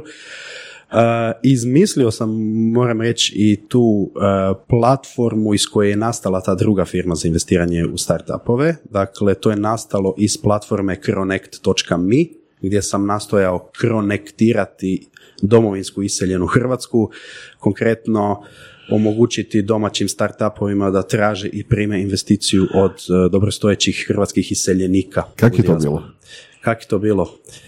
U, sad, viš, dugo, jako dugo nisam pričao o tome i baš ti hvala, sad se mogu malo ovaj, podsjetiti, ovaj, jako, jako zanimljivo. Odnosno, da li je ovaj bilo, da li to još traje? Je, je, je. Ovo- Ja sam zapravo, e, to je nastao kao jedan od projekata u mojoj prvoj firmi, onda sam ja taj projekt prodao, zapravo izdvojio ga, ekstrakciju, napravio, od toga je nastala ta odvojena firma gdje sam jedan od, e, jedan od partnera. Dakle, ovako, mene je kao bivšeg iseljenika e, jako nerviralo kao što mnoge stvari koje su zapravo nekakva moja frustracija, moje ono, gdje se ja nerviram, ja od toga nešto napravim, nekakav proizvod, evo, to je moj odgovor na to, znaš, to mi je, jer fakat nikad nisam kužio ekipu koja onak po kavama da prosiš sere, ono, kak niš ne valja, pa daj ono, daj, legitimno, legalno zaradi na tome i riješit ćeš problem. I ti sretan, svi sretni, ne. I ja sam skužio zapravo da tu fali tog poslovnijeg e, investicijskog odnosa možda između domovinske iseljene Hrvatske, nažalost ili na sreću, uglavnom nažalost imamo jako veliku zapravo dijasporu, mi smo među top 3 do 5, ja mislim, e, zemalja, odnosno naroda, kad je riječ o broju iseljenika po glavi stanovnika ovdje. Koje, Tako je, tu da je smo prva mi- Irska, čini tako se, na je, prvom e, mjestu. Ako se mnogi od njih i dalje smatraju Ircima, ono da, Da, ti pola da, Amerike, da, ono da, praktički da, ne, da, svi da. koji su onako svjetlije kose, ne, kažu ono da imaju Irish background, ali recimo Armenija ti je tu definitivno. E, da, isto. Izrael, Izrael je nastao na tom konceptu, jel? Tako da e, nisam se mirio s tim da prevladavaju, ne znam, kulturno-umjetnička društva, ćevapčići, tamburice i rakije, sve to krasno, treba nam, super, ali kad jedan Izrael zapravo svoje ono egzistenciju svog e, inovacijskog ekosustava zapravo bazira upravo na tome i oni zapravo brain drain gledaju kao on- potencijalni brain gain, odnosno brain banks. Dakle, oni stvaraju banke talenata svojih ljudi po svijetu. E, Indici su nedavno počeli isto raditi, da. Onda sam se, ja sam se pitao, ok, zaki smo mi takvi debili, ono, zaki, zaki mi to ne radimo, ne. A ja sam imao to iskustvo da sam se kretao među tim krugovima u Njemačkoj, u Siriji, pa u, ne znam, Chicagu Chicagu i stvarno, sam upoznao te ljude i uh, upoznao sam jako puno jako uspješnih, jako sretnih, jako dobro posloženih ljudi sa tim pozitivnim domoljubnim recimo nabojem koji su nažalost izgubili povjerenje u klasično ono investiranje na koje su oni navikli, recimo počevši od 90. godina. E, ja sam pričao s dosta frustriranih sa razlogom ovaj, iseljenika koji su rekli, ja, ja sam ne znam za vrijeme rata. Četiri džipa posla u Hrvatskoj vojsci nisam nikad dobio ni hvala. Ja dan danas vraćam kredit od para koje sam onda Mhm. utukao. Onda ovaj odlučio kupiti, ne znam, tvornicu na nekom otoku tamo, Da, pa da, ga je lokalni moćnik tražio mito. Znači, strašna ono ta tranzicijska Da, da, da. iskustva u pretvorbi i privatizaciji gdje su oni izgubili s razlogom povjerenje.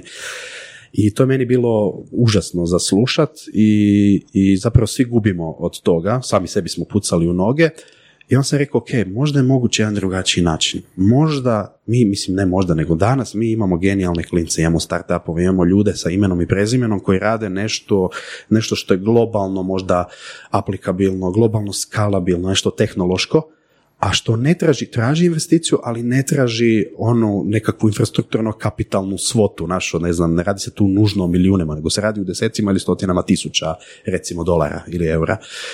I za razliku od toga da ti, ne znam, doniraš e, e, neku stranku, nadajući se tome da će oni možda izvršiti neku promjenu u društvu, ti zapravo e, investiraš u Peru Perića glavom i bradom, imenom i prezimom, koji je genijalan klinac koji nešto radi, što nije samo za njegovo selo, nego je za globalnu primjenu.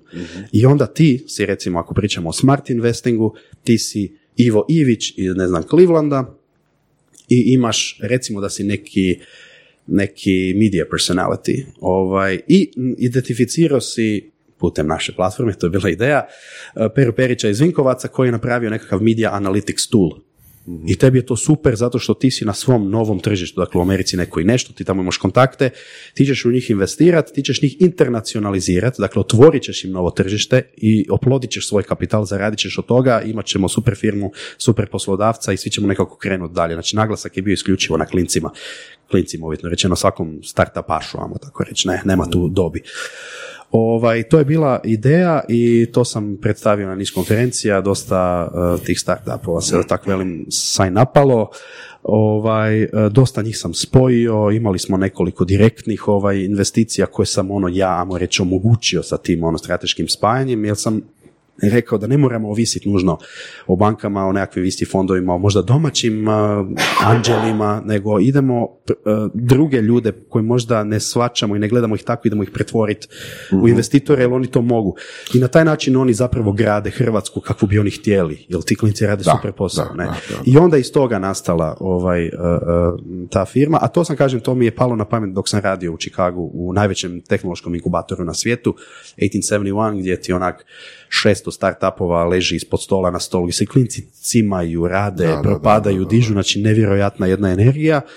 Ovaj, i onda sam rekao, gle, oni, ja sam radio s njima tamo, uh, nisu ni po čemu bolji od nas. Znači, to je, ono, to je onaj kompleks kojeg se mi moramo riješiti. Znači, Mm. američki startup iz, ne znam, Silicijske doline nije bolji od nekog startupa iz nekog našeg inkubatora. Jednostavno nije. Niti Osim zna, što niti ima zna drugačiji pristup novcu. E, to, to je razlika. Dakle, niti zna bolje kodirat, niti je kreativni, niti možda čak razumije kako funkcionira biznis, niti ga zna bolje predstaviti, to mi se čak da razgovarat, ali e, glavna razlika je lakoća poslovanja i pristup kapitalu. da. Dakle, pristup kapitalu, ono rezat milju dolara nije neka vijest. U Americi je ovdje neko reza 10.000 Da, eura, o. 24 sata novi pero, ono neki investitor je ono pomogao, uložio, ne znam, svoj novac kao wow. Tako da to je ovaj... Ali ima još da. nešto, ima još nešto i to sam skužio tek nakon što sam imao iskustva ali, u, u, u tom području. Um, opet nekog odrastao u Americi koji je dugo, ili barem dugo godina živio u Americi, imate nekakav pristup haslanju, ima, ima Mhm. pristup da a, a, jednostavno bolje zna prodavati, to dotiče se ono što si rekao predstaviti proizvod, odnosno predstaviti firmu, Mhm. jeli? ali ima više, više da rekao kao lifestyle nego kao skill. Znači, Je. toliko je ugrađeno to u ljude da Tu će se Saša složiti, taj prodajni mindset je možda naglašeniji. da. Uh, kod njih, Prezentacijski. ali- tako je. možda prezentacijski nego prezentacijski, prodaj, bravo, da, da. bravo, prezentacijski. A, nastavno na to ne bih rekao da smo mi nepoduzetna ili nepoduzetnička Ne, ne, ne, ne, Apsolutno ne. naravno. Ali ima veze s tim da ono cijeli život i čini mi se da ih odgajaju kao što ih odgajaju da misle na financije puno više nego što mi mislimo. E, Da, zato što se puno, puno prije se osamostaljuju Da. i puno prije odlaze iz roditeljskog doma. E, I ono naš toki, I ono primaju bruto i primaju plaće svaki dva tjedna umjesto jedanput mjesečno. Znači, tim faktora, što... Da, ali to su sve faktori, znači 1% tu, 1% Tako, tu, 1% da. i dođeš do ono 20% razlike, a 20% razlike compound interest kroz 50 godina ako neko živ je, Je, je. Ima razlike i to treba smanjiti. Ali, evo, vratimo se na temu. Je, i onda sam, evo, e, ja sam to razvijao sa doslovno ono nula budžeta, isključivo svojom nekakvom strašću, interesom i eto, ovaj, drugi su to primijetili, nisam postigao ako smo pričali smo o uspjehu na početku, ne osjećam da sam postigao nekakav veliki uspjeh, ali iz toga nastalo nekoliko onako ključnih e, odnosa, investicija, napravili smo neke dobre stvari, od toga je nastala nova firma koja sad pred sobom ima ono plavi ocean, znači nije ono Red Ocean nego Blue Ocean, tako da to je nešto što i dalje ovaj, traje, što je evoluiralo, ali da sam sad, ne znam, ono, doveo, ne znam, x milijuna u Hrvatsku, nisam. Ali sam napravio dobre stvari, jer nisam uzeo ništa, nego sam samo pružio i poznao niz, što mi je najdraže, niz eh, fantastičnih ljudi, eh, još bolje spoznao što su i tko su ljudi, općenito konkretno ti ljudi, eh, kakve sve potencijale i snage imamo i samim time mi je nekako Ok. dalo do znanja da sam u dobrom S jedne strane putu. zvuči idilično, da, upravo si govorilo ljudi, Evo, mi upoznamo ogromnu količinu ljudi kroz podcaste, isto tako dan danas a, i sve skupa, ok, ali zašto, di je onda fail? Ono fail, pod navodnicima, ne znam da li misliš da je to fail ili nije. A, zašto kažeš da to nije sad privuklo milijune? Pa da li se može reći, da li postoji neki jedan uzrok ili je to jednostavno rasplinjeno kroz... Ja mislim da je rasplinjeno, em, ja sam imao nekakvu, ajmo reći na početku, nekakvu viziju koja nije bila, sad iz ove perspektive znam da nije bila dovoljno konkretna, dovoljno oštra, ja sam mislio, u, ovo će biti super, znači mi ćemo raspolagati sa velikom količinom novca koju ćemo mi onda kanalizirati, pretvorit ćemo se u neku vrstu fonda, međutim ja sam bio solo, znaš, ja sam bio fakat solo, ja sam, e, od onog kaj sam zaradio, ja sam s tim putovao okolo, pričao sa našim iseljenicima, dovlačio ih, uvjeravao ih, znači ja se jako puno tu trošio, a realno nisam se imao s čim usporediti, jer niko, niko drugi nije to radio na takav način. I ja sam tu gomilu grešaka napravio, gomilu stvari, gomilu potrošenog vremena na ljude, na neke projekte na koje možda nisam trebao, trebao sam možda ranije presjeći neke stvari, znači ne, ali to je preko krcato failovima, ali kao ukupna priča je pozitivna i nije mi žao. Znaš, ono, to je, Ma htio sam ići u smjeru da li je bilo toga da nije bilo dostupno, odnosno da- nisi došao do dovoljno ljudi koji bi investirali Tako je, tako ili da nisi došao do dovoljno ljudi koji su ono, spremni imati startupe. Ne, startupova je- u je uvijek bilo. Ovaj, tu, istina Bog, jesam neke ovaj, krive procjene ja napravio kao koji startup je dobar, kojeg ću ono gurat e, i to, to je dosta, oni su još labilniji od ljudi, reći, ne. Ali da sam htio više, veću količinu investicija, da. Ja sam Znači, ta uspio- strana je više štekala. Ta, ta strana je štekala, ali opet, m, čisto da nisam da se opravdavam, ali fakat nisam imao infrastrukturu. Znaš, ono, ja sam doslovno išao ono, kroz- Kako si financirao taj projekt? Uh, iz ovog prvog uh, fosla, da. Uh, tako da, znaš, ono, platio bi si kartu, otišao bi negdje, uh, pričao bi s ljudima. Um, dosta toga je, dosta toga čak nije bilo toliko kapitalno, odnosno financijski intenzivno koliko je bilo energetski, vremenski, recimo, ne znam, suorganizirati konferenciju za poslovno povezivanje s hrvatskom dijasporom, gdje je jedan od glavnih panela zapravo pitch, startup pitch, 10 startupa koji ti moraš pripremiti, moraš znati ko će ti sjediti u publici od tih ljudi. Jako puno je tu rudarenja, znaš, i to vremenski mi je strahovito puno vremena otišlo. Znaš mi se čini onako odokativno, ono, možda sam malo zločesto, ovaj, da da od svih tih domoljuba rijetko ko je zapravo spreman staviti pare tamo gdje su mu riječi, jel? Where the mouth is. Da, e, točno, to je točno, to je apsolutno točno, e, mada ima, ima Možda treba nalaziti mani ljube, A ne domoljube. ne ne? Je. a, gledaj, ja, na- znaš kaj ću ti reći, nije još e, ta cijela kultura ulaganja nije još sazrila kao pojam. Naš, ne, Gdje? kod nas, Gdje? Kod nas. Kod nas Kod nemaš nas. Znaš, nije, nije sazrila, ili gledaj, mi smo, e, ja tu zaista ne krivim ni ljude, ne krivim ni njih, ne krivim apsolutno nikoga, nek to, mi smo sad u jednoj točki u tom jeli, razvoju, ajmo reći, imamo taj neki skok u tom mindsetu razvoju kako hoćeš. Um, jednostavno, znaš, trebaju se mm, poslo... Mi smo, sad će ljudi reći da 30 godina je dugo, ali nije, mislim, u pov- povijesnoj perspektivi kad gledaš to je ništa, kužiš, mi smo naša mlada država, bla, bla, bla. E, nismo imali takva iskustva koja su imali drugi 50 godina prije nas. Mi smo u mnogo čemu i dalje trgovački, a ne investicijski usmjereni. To je razlika. Ako. Da. Ako te znači mi možemo, ma možemo mi prodamo, mi se snađemo. Mi Mislim, imamo- zavisi koju generaciju pitaš. Ako pi- pitaš generaciju naših roditelja, oni su orijentirani na to da još uvijek žale za, za cementarama i tvornicama čelika za plavim kutama. Da. E, Da, da, mislim, e, generacijski jazovi su definitivno, definitivno ogromni, ali o, o, ako imamo jedan superpower koji zapravo transcendira, kako bi rekao, prelazi preko tih više generacija, to je improvizacija.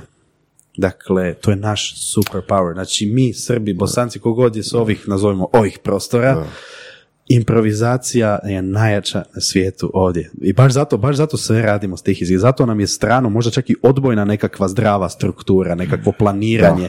Recimo sad ovi nemili događaji koji su bili u, ne znam, u Petrinji, Sisku i Zagrebu, ovi potresi, to ti je točno ono pokazatelj kako mi radimo. Znači mi smo svi pohrlili srcem, ono bez mozga tamo, sad ćemo svi, na kraju nismo napravili bog zna što, ako gledaš ono rezultat prije i poslije, ali da smo mi onako ozbiljnije, strukturiranije, zrelije društvo, ali to je stvar kulture, to je stvar odnosa prema tim stvarima.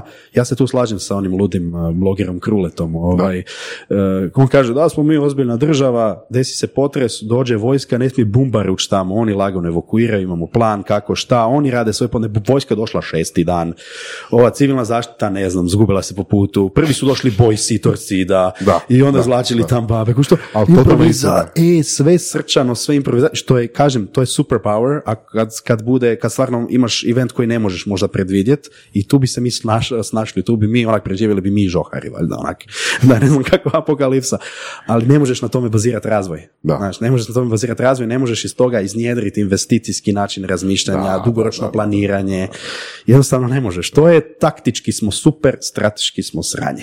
I to je ono, to tak treba reći. Ne? I da to provedemo opet u, u startupe i sve, a, investitori i ne vole kad vide da startup previše kemija, Naravno. jer to znači da nemaju nekakve ono... Ne možeš vječno fake it, fake it you make it, ne možeš Da, vječno. da, da, znači, da, ono, da, možda to bude čak simpatično na početku, a gle, onak, jel, kak bullshitaju s ovim sales modelom, svi znamo da neće to oboriti, ali ajde, imaju, imaju nešto kao, znaš, ali ne, ne možeš 10 godina tak raditi. ono. Da, apsolutno. Treba će još puno edukacije. Drago mi je da su, čini mi se tek sada, tipa on, zadnjih ne znam, par godina počeli u osnovne škole uvoditi barem definicije što to znači, ne znam, biti poduzetnik i tako dalje, još nema, iako je to daleko od korisnih nekakvih ono znanja. A jesu? iskustava. U kojoj? A nešto sitno, mislim da se vidio moja nečakinja. Ja sam imao program Da? za po- prvi program poduzetništva za klince. Sam, ovaj, Ne, nice. da, sam Nice. napravio, to je bilo fantastično iskustvo i sad sam tek nakon par godina pauze, jer sam radio druge stvari, ovaj, eh, se odlučio to rebrandati, po- podići na nekakvu veću razinu, tako da ćemo uskoro uključivati srednje škole.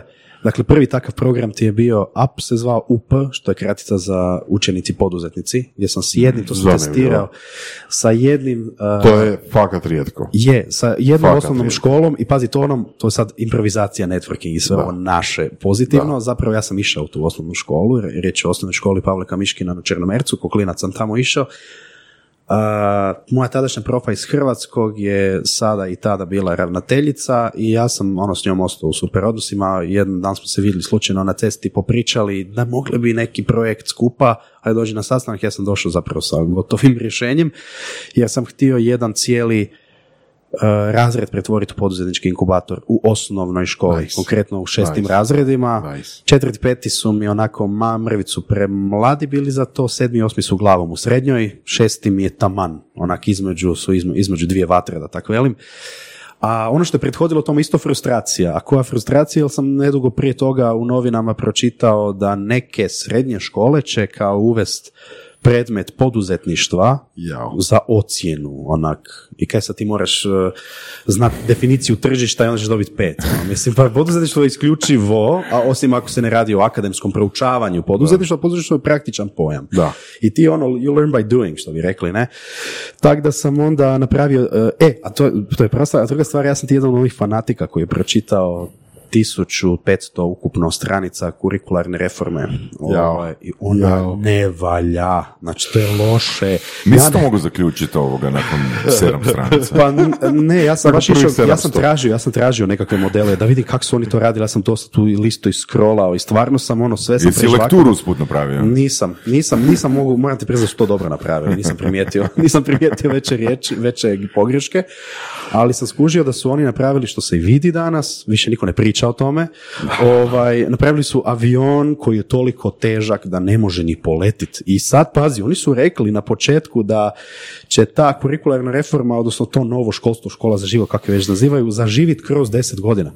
Pa brate mili, za deset godina se onak sve, Sve se promijeni. Znači tako ovo ne da, da, je da, outdatano, ovo je ono, bez veze, ne možeš baciti, ne? Od je dana kad je izašao na papiru. Da, i onda sam ja rekao, ok, ja često promišljam budućnost učenja, budućnost obrazovanja, on sam rekao, znaš, ja ću napraviti bolju kuriku, mikrokurikularnu reformu, na jednom primjeru ću njima pokazati da nemaju pojma, znaš, ona nisam studirao ni po pedagogiji, to je ta nekakva moja prgavost, možda bahatost, nemam pojma.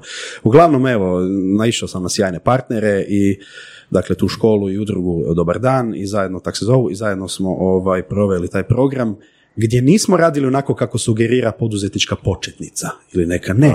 Znači ne, nije ono, e, e, oni su, oni su očekivali nešto u stilu kao ajmo raditi da društveno poduzetništvo, međutim to ti izgleda Da, tako da, da, da, da, da, imaš da. cijeli razred, cijeli razred radi jedan projekt i pričaju o tom jednom projektu, nekoj ideji, naš onak cijelu polugodište. Ja sam rekao ne, klince ćemo podijeliti u timove, svaki tim će godinu dana im biti svoja firma Da. i radit će svoju stvar koju one odaberu i failat će, radit će greške. Da. Svaki naš tim je imao e, direktora, marketing menadžera, financijskog e, Nice. stručnjaka, ako je recimo neki geek bio za matematiku više i ne da mu se, on je super, ti si za brojke, top. Znači svi su se pronašli i klinci kad ih pustiš, znači kad ih izvučeš iz tih glupih kutija Da, da, koji ih da, ono da, da. guraju doslovno, ovaj klinci nevjerojatne stvari rade. Znači nevjerojatne stvari. I na kraju godine smo ti organizirali uh, pitching competition, to jest nekakvu kvazi investitorsku konferenciju gdje sam zapravo u žiri doveo prave poduzetnike Nice. i konkretno Damir Sabol je bio među njima Nice. iz fotomata i u jednom momentu jedan, jedan malac, nikad ga neću zaboraviti, Samuel se zvao, ti ovaj, prezentira znači pičira lik i dođe ti na slajd istraživanja tržišta i pokaže ti nekakve grafove, to su, mislim, mi smo klinci učili isto raditi ankete i tako dalje. I kaže, mali je rekao nešto u stilu kao, um, signali ili ne znam, uh, nešto što smo naučili iz, uh, koje smo dobili iz tržišta su nas uputili, odnosno motivirali da mi svoj proizvod pivotiramo. U tom momentu mene Damir Savi pogleda i onako, Kažu, kaj je ovo? Kao, I onda on rekao na kraju, to se baš sjećam u kao svom... Ti koliko godina? To je već 11, 11, 12 godina. 11, 12 To su, ne, godina. kaže, klinci, samo ih trebaš pustiti, trebaš stvoriti uvjete u kojima oni rade, daju najbolje od sebe i oni su tu kombinirali discipline, znači morali su napraviti svoje logotipe, znači tu ti likovni dolazi u Dobro, ali opet ono. kad pogledaš, mislim, ok, je ta kultura i, i ono, definicija i učenje u poduzetništvu ono, na niskim granama, ali opet ovo se, ovo je wow, Da, ali se da. događa u Zagrebu. Je, sad idemo u Slavoniju. E. Evo, od iduće godine idemo u Slavoniju, naš sam Znaš, kako partner. zahvatiti ono, znaš, Ma, ruralnije malo, područje. ali opet indikativno da to nije napravila sveta mater država i Mm. da nije napravila kurikularna reforma, nego eto, entuzijasti u Je, principu. je. Dosta, naš, dosta i tih uh, učitelja je tamo iz te škole Ali- bilo skeptično. Opet se vraćam na, ta- na tvoj primjer zapravo. Super je, znači entuzijasti idu ono gang ho, idemo rješavati potres, idemo rješavati nedostatak znanja o, o tržištu. Je, E, je. A gle, em, ovisno, sve ovisi, uvijek se vraćam na te vrijednosti. Meni je to važno.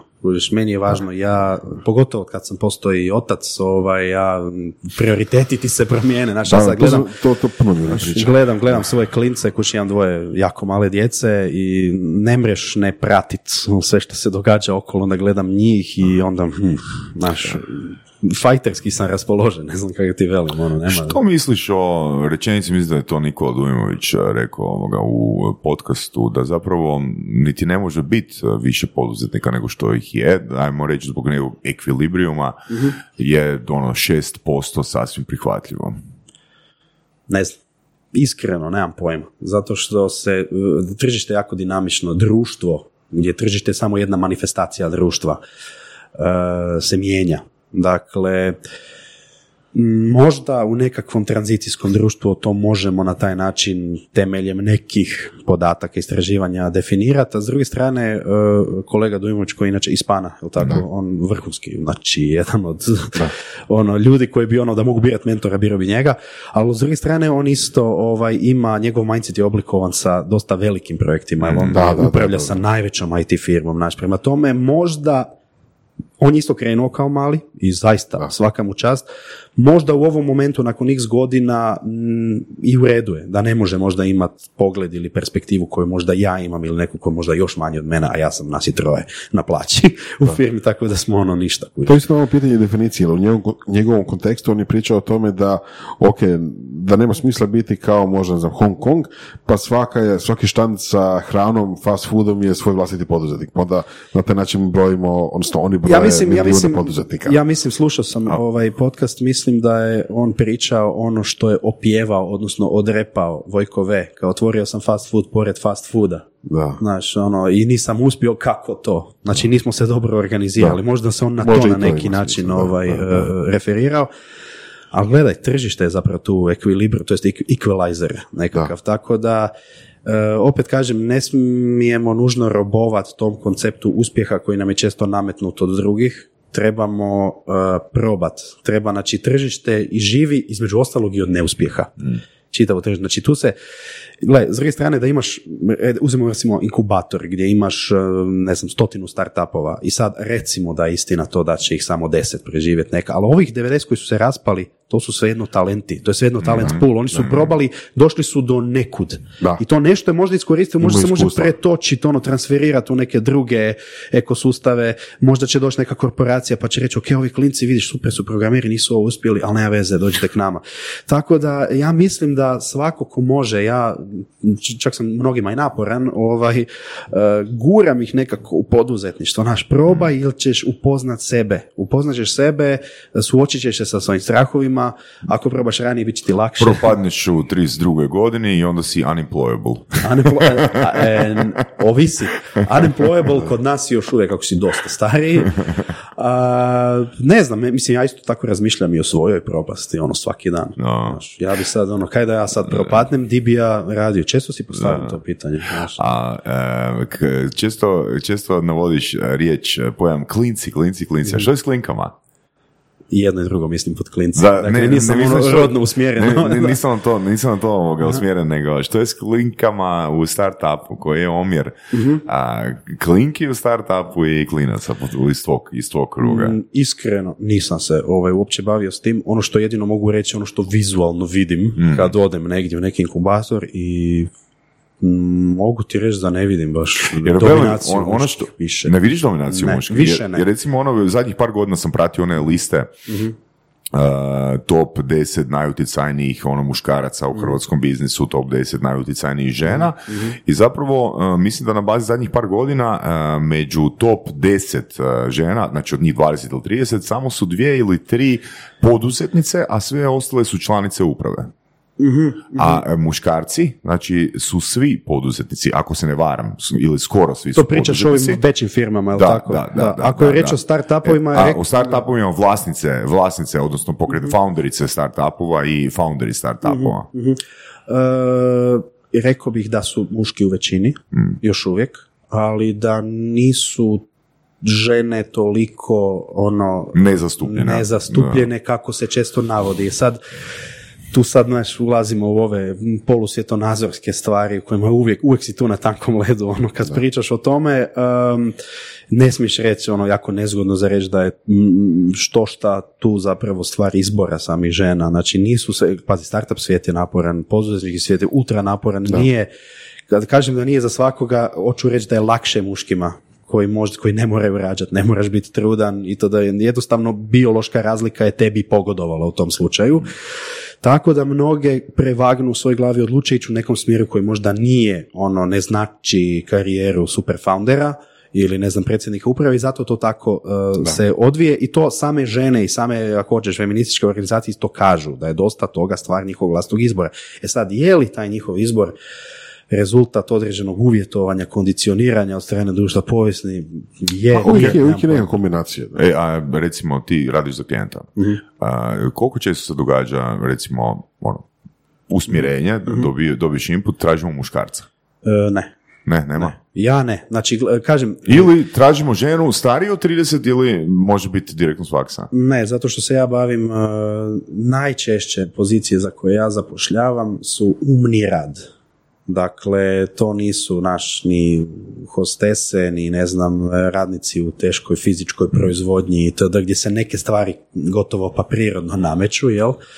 Ili ćeš očekivati da ćeš možda ima 20 muških i jednog ženskog kandidata, znaš, ono, ako zapošljavaš vozače kamiona, na primjer, ono, znaš, za oče- jednostavno će ti se dogoditi kako god da napraviš, ono.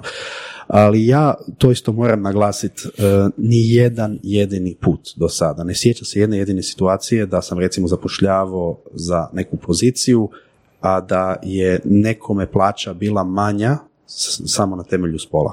Znači na temelju toga što je žena. Znači to se nije događalo.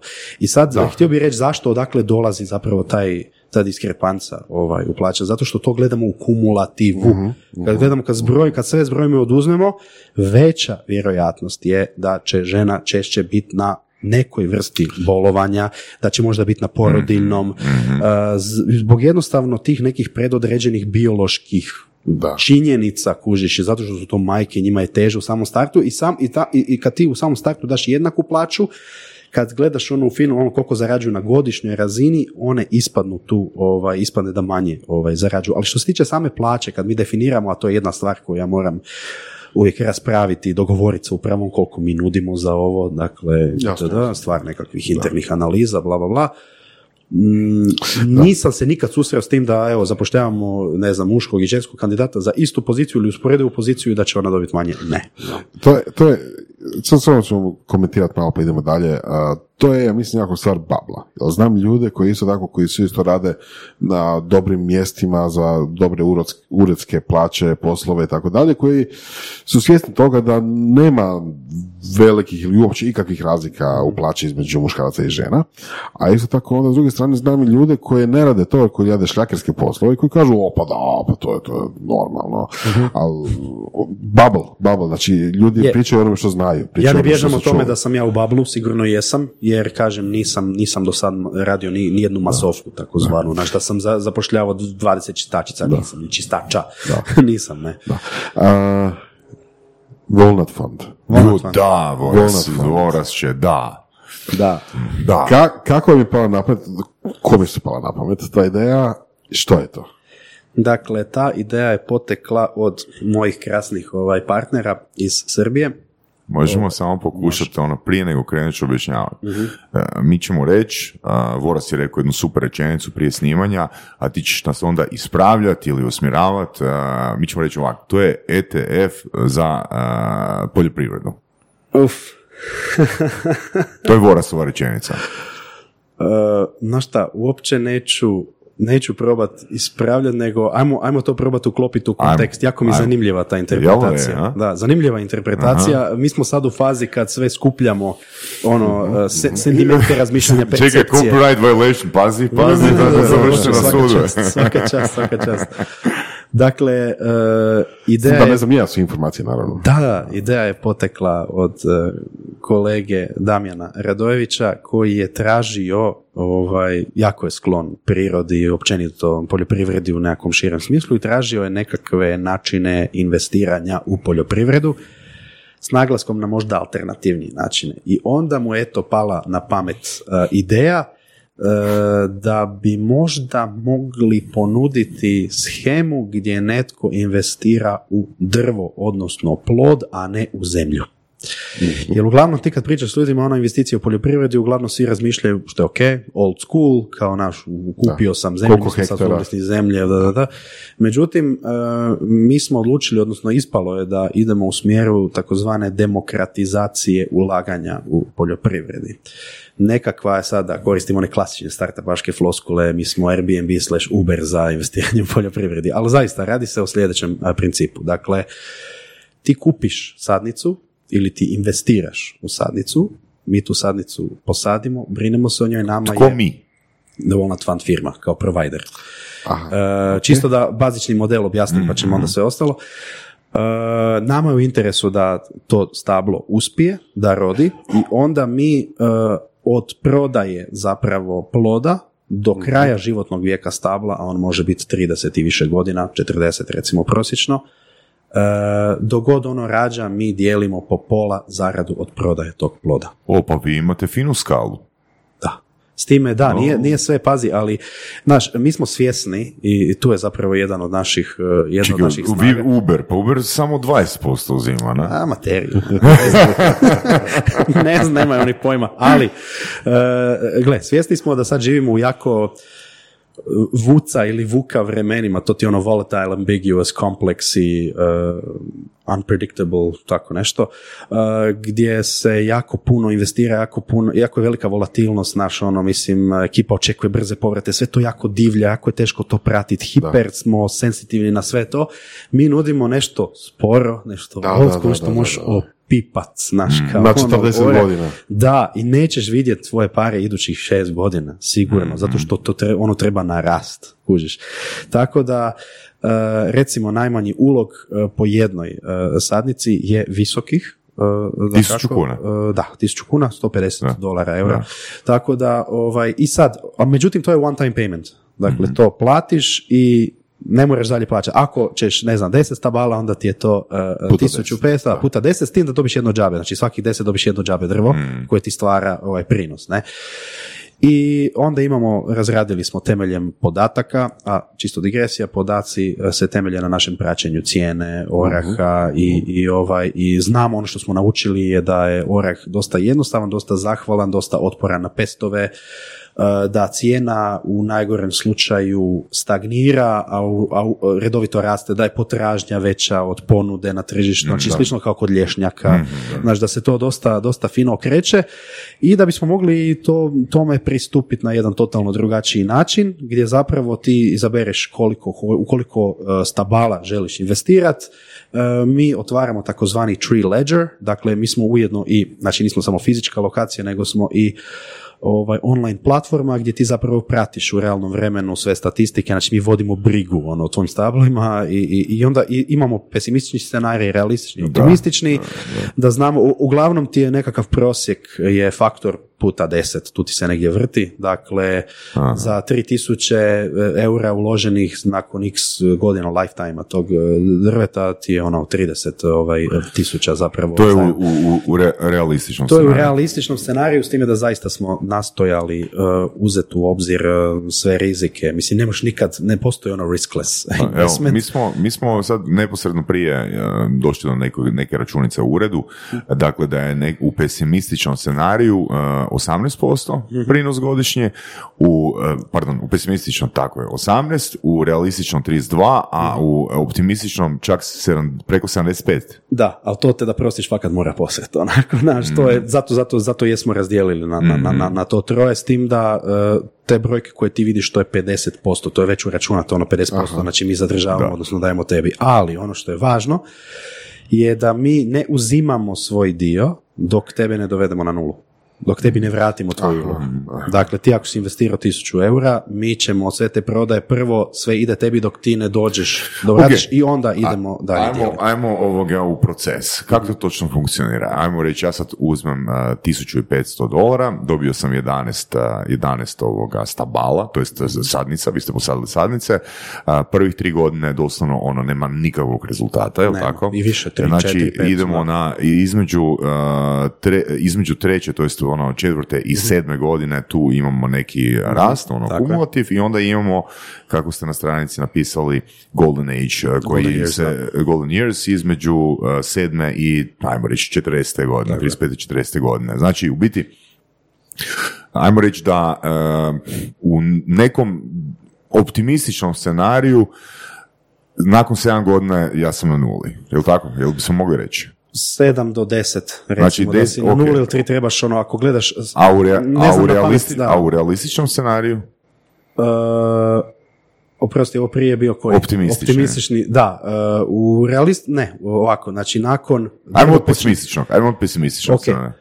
Gle, uh, ne znam koliko jednoznačno možemo o tome pričati jer se mogu različite stvari dogoditi. Može biti suša, može biti... Tako znam, je, to, to, to, to, to. E, dakle, znači, da li su suša, a, poplava i ratovi potencijalni ukalkulirani sve u to utječe na pesimistični cijenu. Da. Ok. Znači recimo u realističnom, amo njega, jer on je dosta onak prosjek, pa onda možemo Mm. plus minus, ovaj, e, drvo zasigurno kreće rađat i još bi mi ono, we would see to it, što se kaže. E, šesta, sedma godina recimo možemo očekivati prvi plod, jer to nije drvo koje posadiš pa odmah rađa, nego zaista trebaš mu dati prostor, trebaš ga znat posaditi na određenoj razdaljini, bla, bla, bla i to posebnu vrstu, mi preferiramo Chandler, to je onaj bijeli slatki orah koji ima dobru prođu na stranim tržištima, on krene rađat i onda nakon što krene rađat, ovisno o tome koliko si ti uložio, tebi se tvoj ulog vrati kroz nekoliko godina. E sad to, kažem, može ovisiti na, dakle, o skali, ali recimo da bi kroz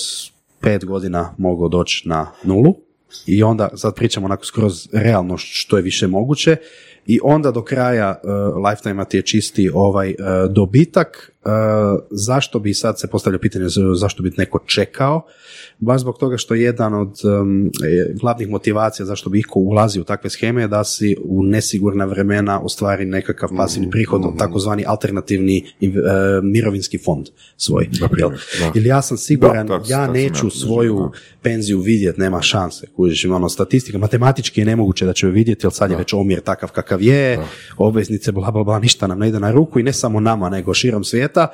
Tako da mi zapravo e, nudimo nekakav alternativni pristup stvaranja tog pasivnog inkama koji onda tebi kapa kroz ono niz godina i na kraju ono nakon što break evenaš, odnosno vratiš se na nulu, e, Znači u optimističnom scenariju na, nakon pet godina. Znači super optimističnom scenariju nakon Tako pet godina. uh, je, od, mači- od maturity-a, da, Ok. od, od stabla, da. Aha, ok. Da, tako da trebamo uzeti u obzir i ove gapove između, dakle, i, i- isto tako uzmemo u obzir Da, da, ali to se se... svodi na ono što je Saša rekao, znači otprilike deseta godina, ono, Da. od kad si Da. novce uplatio. Da, 8 do 10 godina, da, s time da e, isto pazimo, u, u- pazimo na sezonalnost. E, najbolja praksa je da se orasi sade u, u 11. i 12. mjesecu, dakle to je zimska ovaj sadnica. E, znaš. e, sad, ono, da malo pokušamo proširiti sliku, jer malo smo Voras i ja ono, diskutirali prije. A, da li vi osobno, osobno je vaše tvrtke, da li vi imate zemlju, sajte drva, ali doslovno se bilo ko na svijetu Mhm. može priključiti u The Walnut Fund? Priključiti- Kao. Recimo, na primjer, ja osobno kupim ono tisuću hektara Mhm. zemlje, posadim orahe i kažem, ok, ajmo prodat ono, te, te orahe, te, ta stabla po 150 dolara. Mhm, Ja mogu ili ne mogu? E, Možeš, to se zove partnership model. Dakle, postoje dvije... e, Jer, e, velim, samo još jedan dodatak, uprosti na prekidu. Znači, evo, mi smo sad, ono, živimo u Hrvatskoj, ali e, kak je to Voras predivno, po mojim kriterijima, definirao ETF za, za polj- poljoprivredni ETF, ja bi ovoga, osjećao puno veću sigurnost kad bi to doista bio ono ETF, kad bi to bio doslovno neki indeks, ja radije imam fra- f- frakciju ovoga, ne znam, drva, ne znam, u Portugalu, u Hrvatskoj, ne znam, i u e, sjevernoj, to jest južnoj Dakoti ili koje već, nego da kupim jedno stablo. E, na pravom ste putu, Mhm. E, sad ću se konačno osvrnuti na, ako dozvoljavaš ovaj, na to. E, idući korak kojim ćemo se baš baviti u narod, naredno vrijeme, evo ekskluzivica, je upravo blockchain. Dakle, we, tako da- Blockchain. drum roll. da, ovaj, zašto? Zato što je naprosto logično ovaj, i ide se u tom smjeru. Pitao si me prije uh, o tim, zapravo se radi o dva različita pristupa. Jedan pristup je da uh, smo mi vlasnici zemlje, sad smo trenutno u fazi kupnje veće jedne plantaže, prvo u Srbiji, onda u Hrvatskoj. Trenutno imamo jednu plantažu, ali ona je partnerska, to je upravo ovo što si ti opisao. Dakle, imamo našeg ovaj, dragog partnera Dragana koji ima 20 hektara, to je ogromna zemlja, sa ovaj e, više tisuća e, e, stabala koji onako super rađaju i sad ako netko želi biti poput Dragana da ima recimo zemlju koju ne želi prodat ili ima možda u idealnom smislu, slučaju ovaj orahe na njoj ili želi na neki način sudjelovat to je u razredi. Dakle, to će, to, je, to će čak prije ovog blockchain dijela ovaj doći, razrađen taj partnership model po kojem fair share neko može ovaj sudjelovati ako nas liši troška kupnje zemlje. Mada kupnje zemlje je nešto što mi osobno ovaj preferiramo, jer onda to možemo u potpunosti iskontrolirati. Ne? Tako da, znači vi ne, ne želite biti niti deo on, e, pardon, DD, uh-huh. nemate za cilj biti DD? Nije isključeno, jer e, nije isključeno zbog kompleksnosti samog našeg e, administrativno pravno, pravnog uređenja. Naš. Mhm. Tako da nije isključeno, ali za sad smo i dalje, nastojimo biti lean, e, administrativni birokratski lean, tako da osoba što manje ima e, procedure, što manje za razmišljati, jer ti sad za DD svako ti mora naši izvadi, pogotovo stranci, ali stranci su većina mhm. ovaj, investitora, barem do sada, uh, izvaditi svoj OIB, doći tu, proći Stepano. Ja sjećam koliko je nama, mislim, moji, moji partneri su ovaj, ovaj, Srbi, koliko je njima trebalo da izvade, da čekaju u ova luda, generalno luda vremena, da izvade svoje, da bi morali nekakav papir, da bi mi to krenuli i sad zamisli da imaš nekakav DD sa milijardu tih stranih ono mikro vlasnika, to je već jako velika zavrzlama. Ne isključujemo, ali da smo trenutno baš spremni to podnijeti, nismo. Nego želimo uh, neću reći proof of concept, on je već, ono već se odrađuje, već se pokazuje, pokazuje nego želimo na, ono, na stabilnim nogama ovo izgraditi. A evo, tek smo počeli, odaziv je sjajan. Jeste otvorili, otvoreni za investiciju? Jesmo. Jeste? Jesmo, možeš kupiti drvo, drva, tri. za, za takvu investiciju? Da, da, za takvu, a sad za, ako hoćeš, ako, ha, ti misliš za ovu drugu, više startup investiciju kao za nekoga da investira u nas, možemo razgovarati. Aha, okay. možemo. Ne ovisim, ono što je najbolje reći, ne ovisim. prodaju? Kakvi će, aha, da hoćeš kupiti cijeli biznis? Da. Možemo, možemo, može. razgovarati. Ono što, ono što je zanimljivo reći ovaj, je da Uh, ono što nas čini različiti možda od uh, velikog broja drugih startupa, mi zaista ne ovisimo o toj vrsti investicije. Zato što naši investitori su naši kupci, naši mhm. klijenti koji investiraju u stabla. Mhm. I samim time tu mi smo sa minimalnim marketingom ono probili 100 tisuća kužiš u par dana. 100 tisuća to ćemo pričati. Dolara, da, da. To, to, ćemo pričati, to ćemo pričati. Uh, super mi je to što ste zapravo zaobišli Sve. pravni Sve. kuršlus, jer efektivno čovjek stvarno je kupio drvo. Tako, Evo, tako kupio si, postoji račun, fiskalizacija, tako PDV, tako to je tvoje drvo i gotovo. Znači, to što će to drvo dati i kasnije para. Tako. Znači, mi smo tebi prodali uslugu uh, sadnje i održavanja stavlje, stavlje kasnije. I stavljanje na tržište ploda. Tako je. Tako, tako da... Mi smo investicijski fond, iako se mi zovemo fond, tu moramo biti oprezni. Da, da, da, da jer riječ fond, da, upravo tako, znači riječ fond u hrvatskom administrativnom žargonu i u pravnom, recimo, rječniku podrazumijeva da ćeš, ne znam, imati hamfu kao regulator, da prodaš im, e, financijske instrumente, da možeš podlijegati. Ne, mi smo više kao što će Ribić reći da ovo jezero ima veliki fond riba. Ja mu reći da sam investirao u svoj fond znanja. Nadamo se, nadamo se da država se neće uhvatiti za to i ne znam, proglasi šumarski fakultet nadležnim za vas. Uh, Šalim se. ne dogodilo se. Ne, mislim da neće. Mislim, nemaju zašto. Ono, mi smo simpa dečeci koji bi sadili stavla.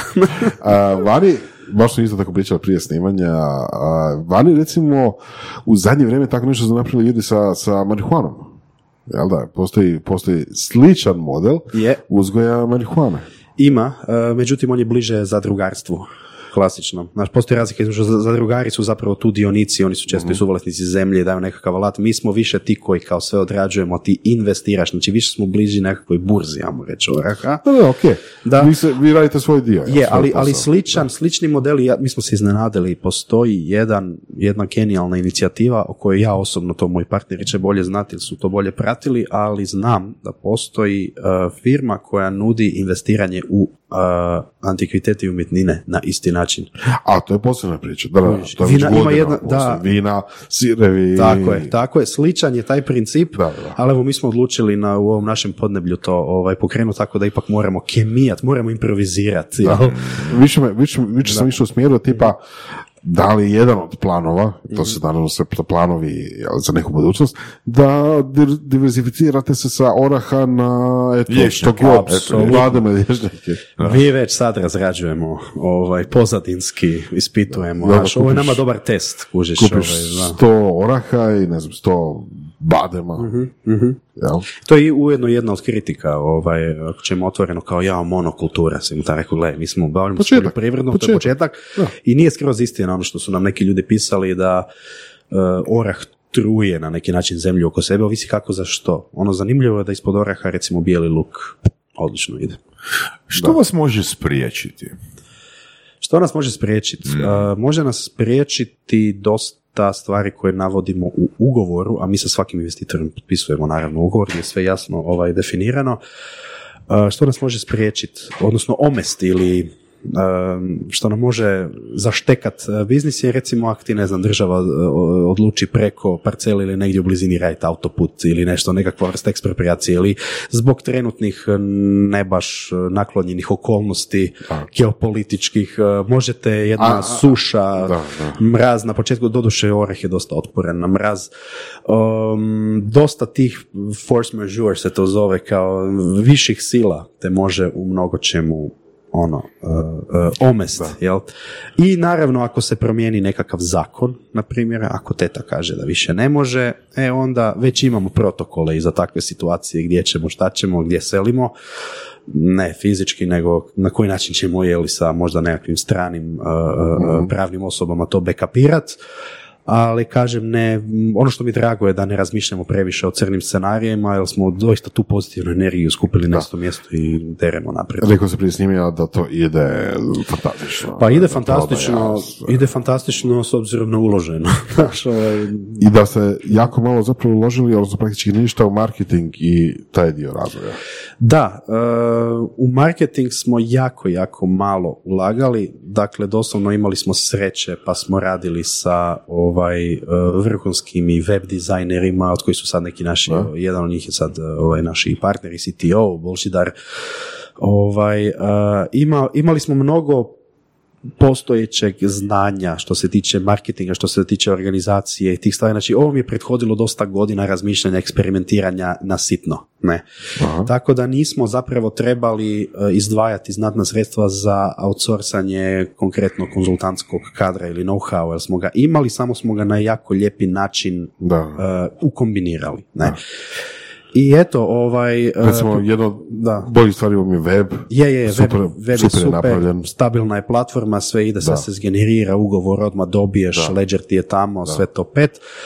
Um, da, a s druge strane, mi smo dosta networkinga radili prije lansiranja, naš sa onak investitorom prodavali priču, dosta je to rudarski bilo posla, tako da smo zaista sa minimalnim, gotovo nikakvim marketinškim budžetom kad smo lansirali, ovaj, to je Ali to je pokazalo, super, rezultiralo znači, to je je jako dobro. no, Znači, umjesto novčanog ulaganja u marketing, vi ste zapravo uložili svoje vrijeme na networking, na Tako taj je. dio. Sebe smo Da. stavili naprijed, Da, ono, da. u prvi plan, pričali, imali besko- beskonačno puno uh, um, strpljenja i vremena i kolova i Google Meetova i Zoomova sa svim krajevima svijeta i onda se tako priča proširi i često se znalo desiti da možda nisu neki prvotni investitori koji su možda izrazili interes bili ti, nego su ovaj... um, da, nego su ovaj, nego su neki drugi, njihovi kontakti uh, investirali, kužiš, to je.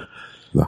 A, da li možeš, da li smiješ reći informaciju koliko, na primjer, ima stranih investitora u odnosu na domaće, postotno ili brojčano? domaće, e, moram po domaće i Srbe uključiti. Tako da ako gledamo s obzirom da smo onako hrvatsko-srpska firma, u Hrvatskoj smo osnovani, u Hrvatskoj ovaj radimo, e, trenutno, trenutno i bi rekao da je 50-50, ali trend je da se ide u većinom strane ovaj, strance koje će investirati. Znači to, oni, oni će tvoriti nekakvu većinu.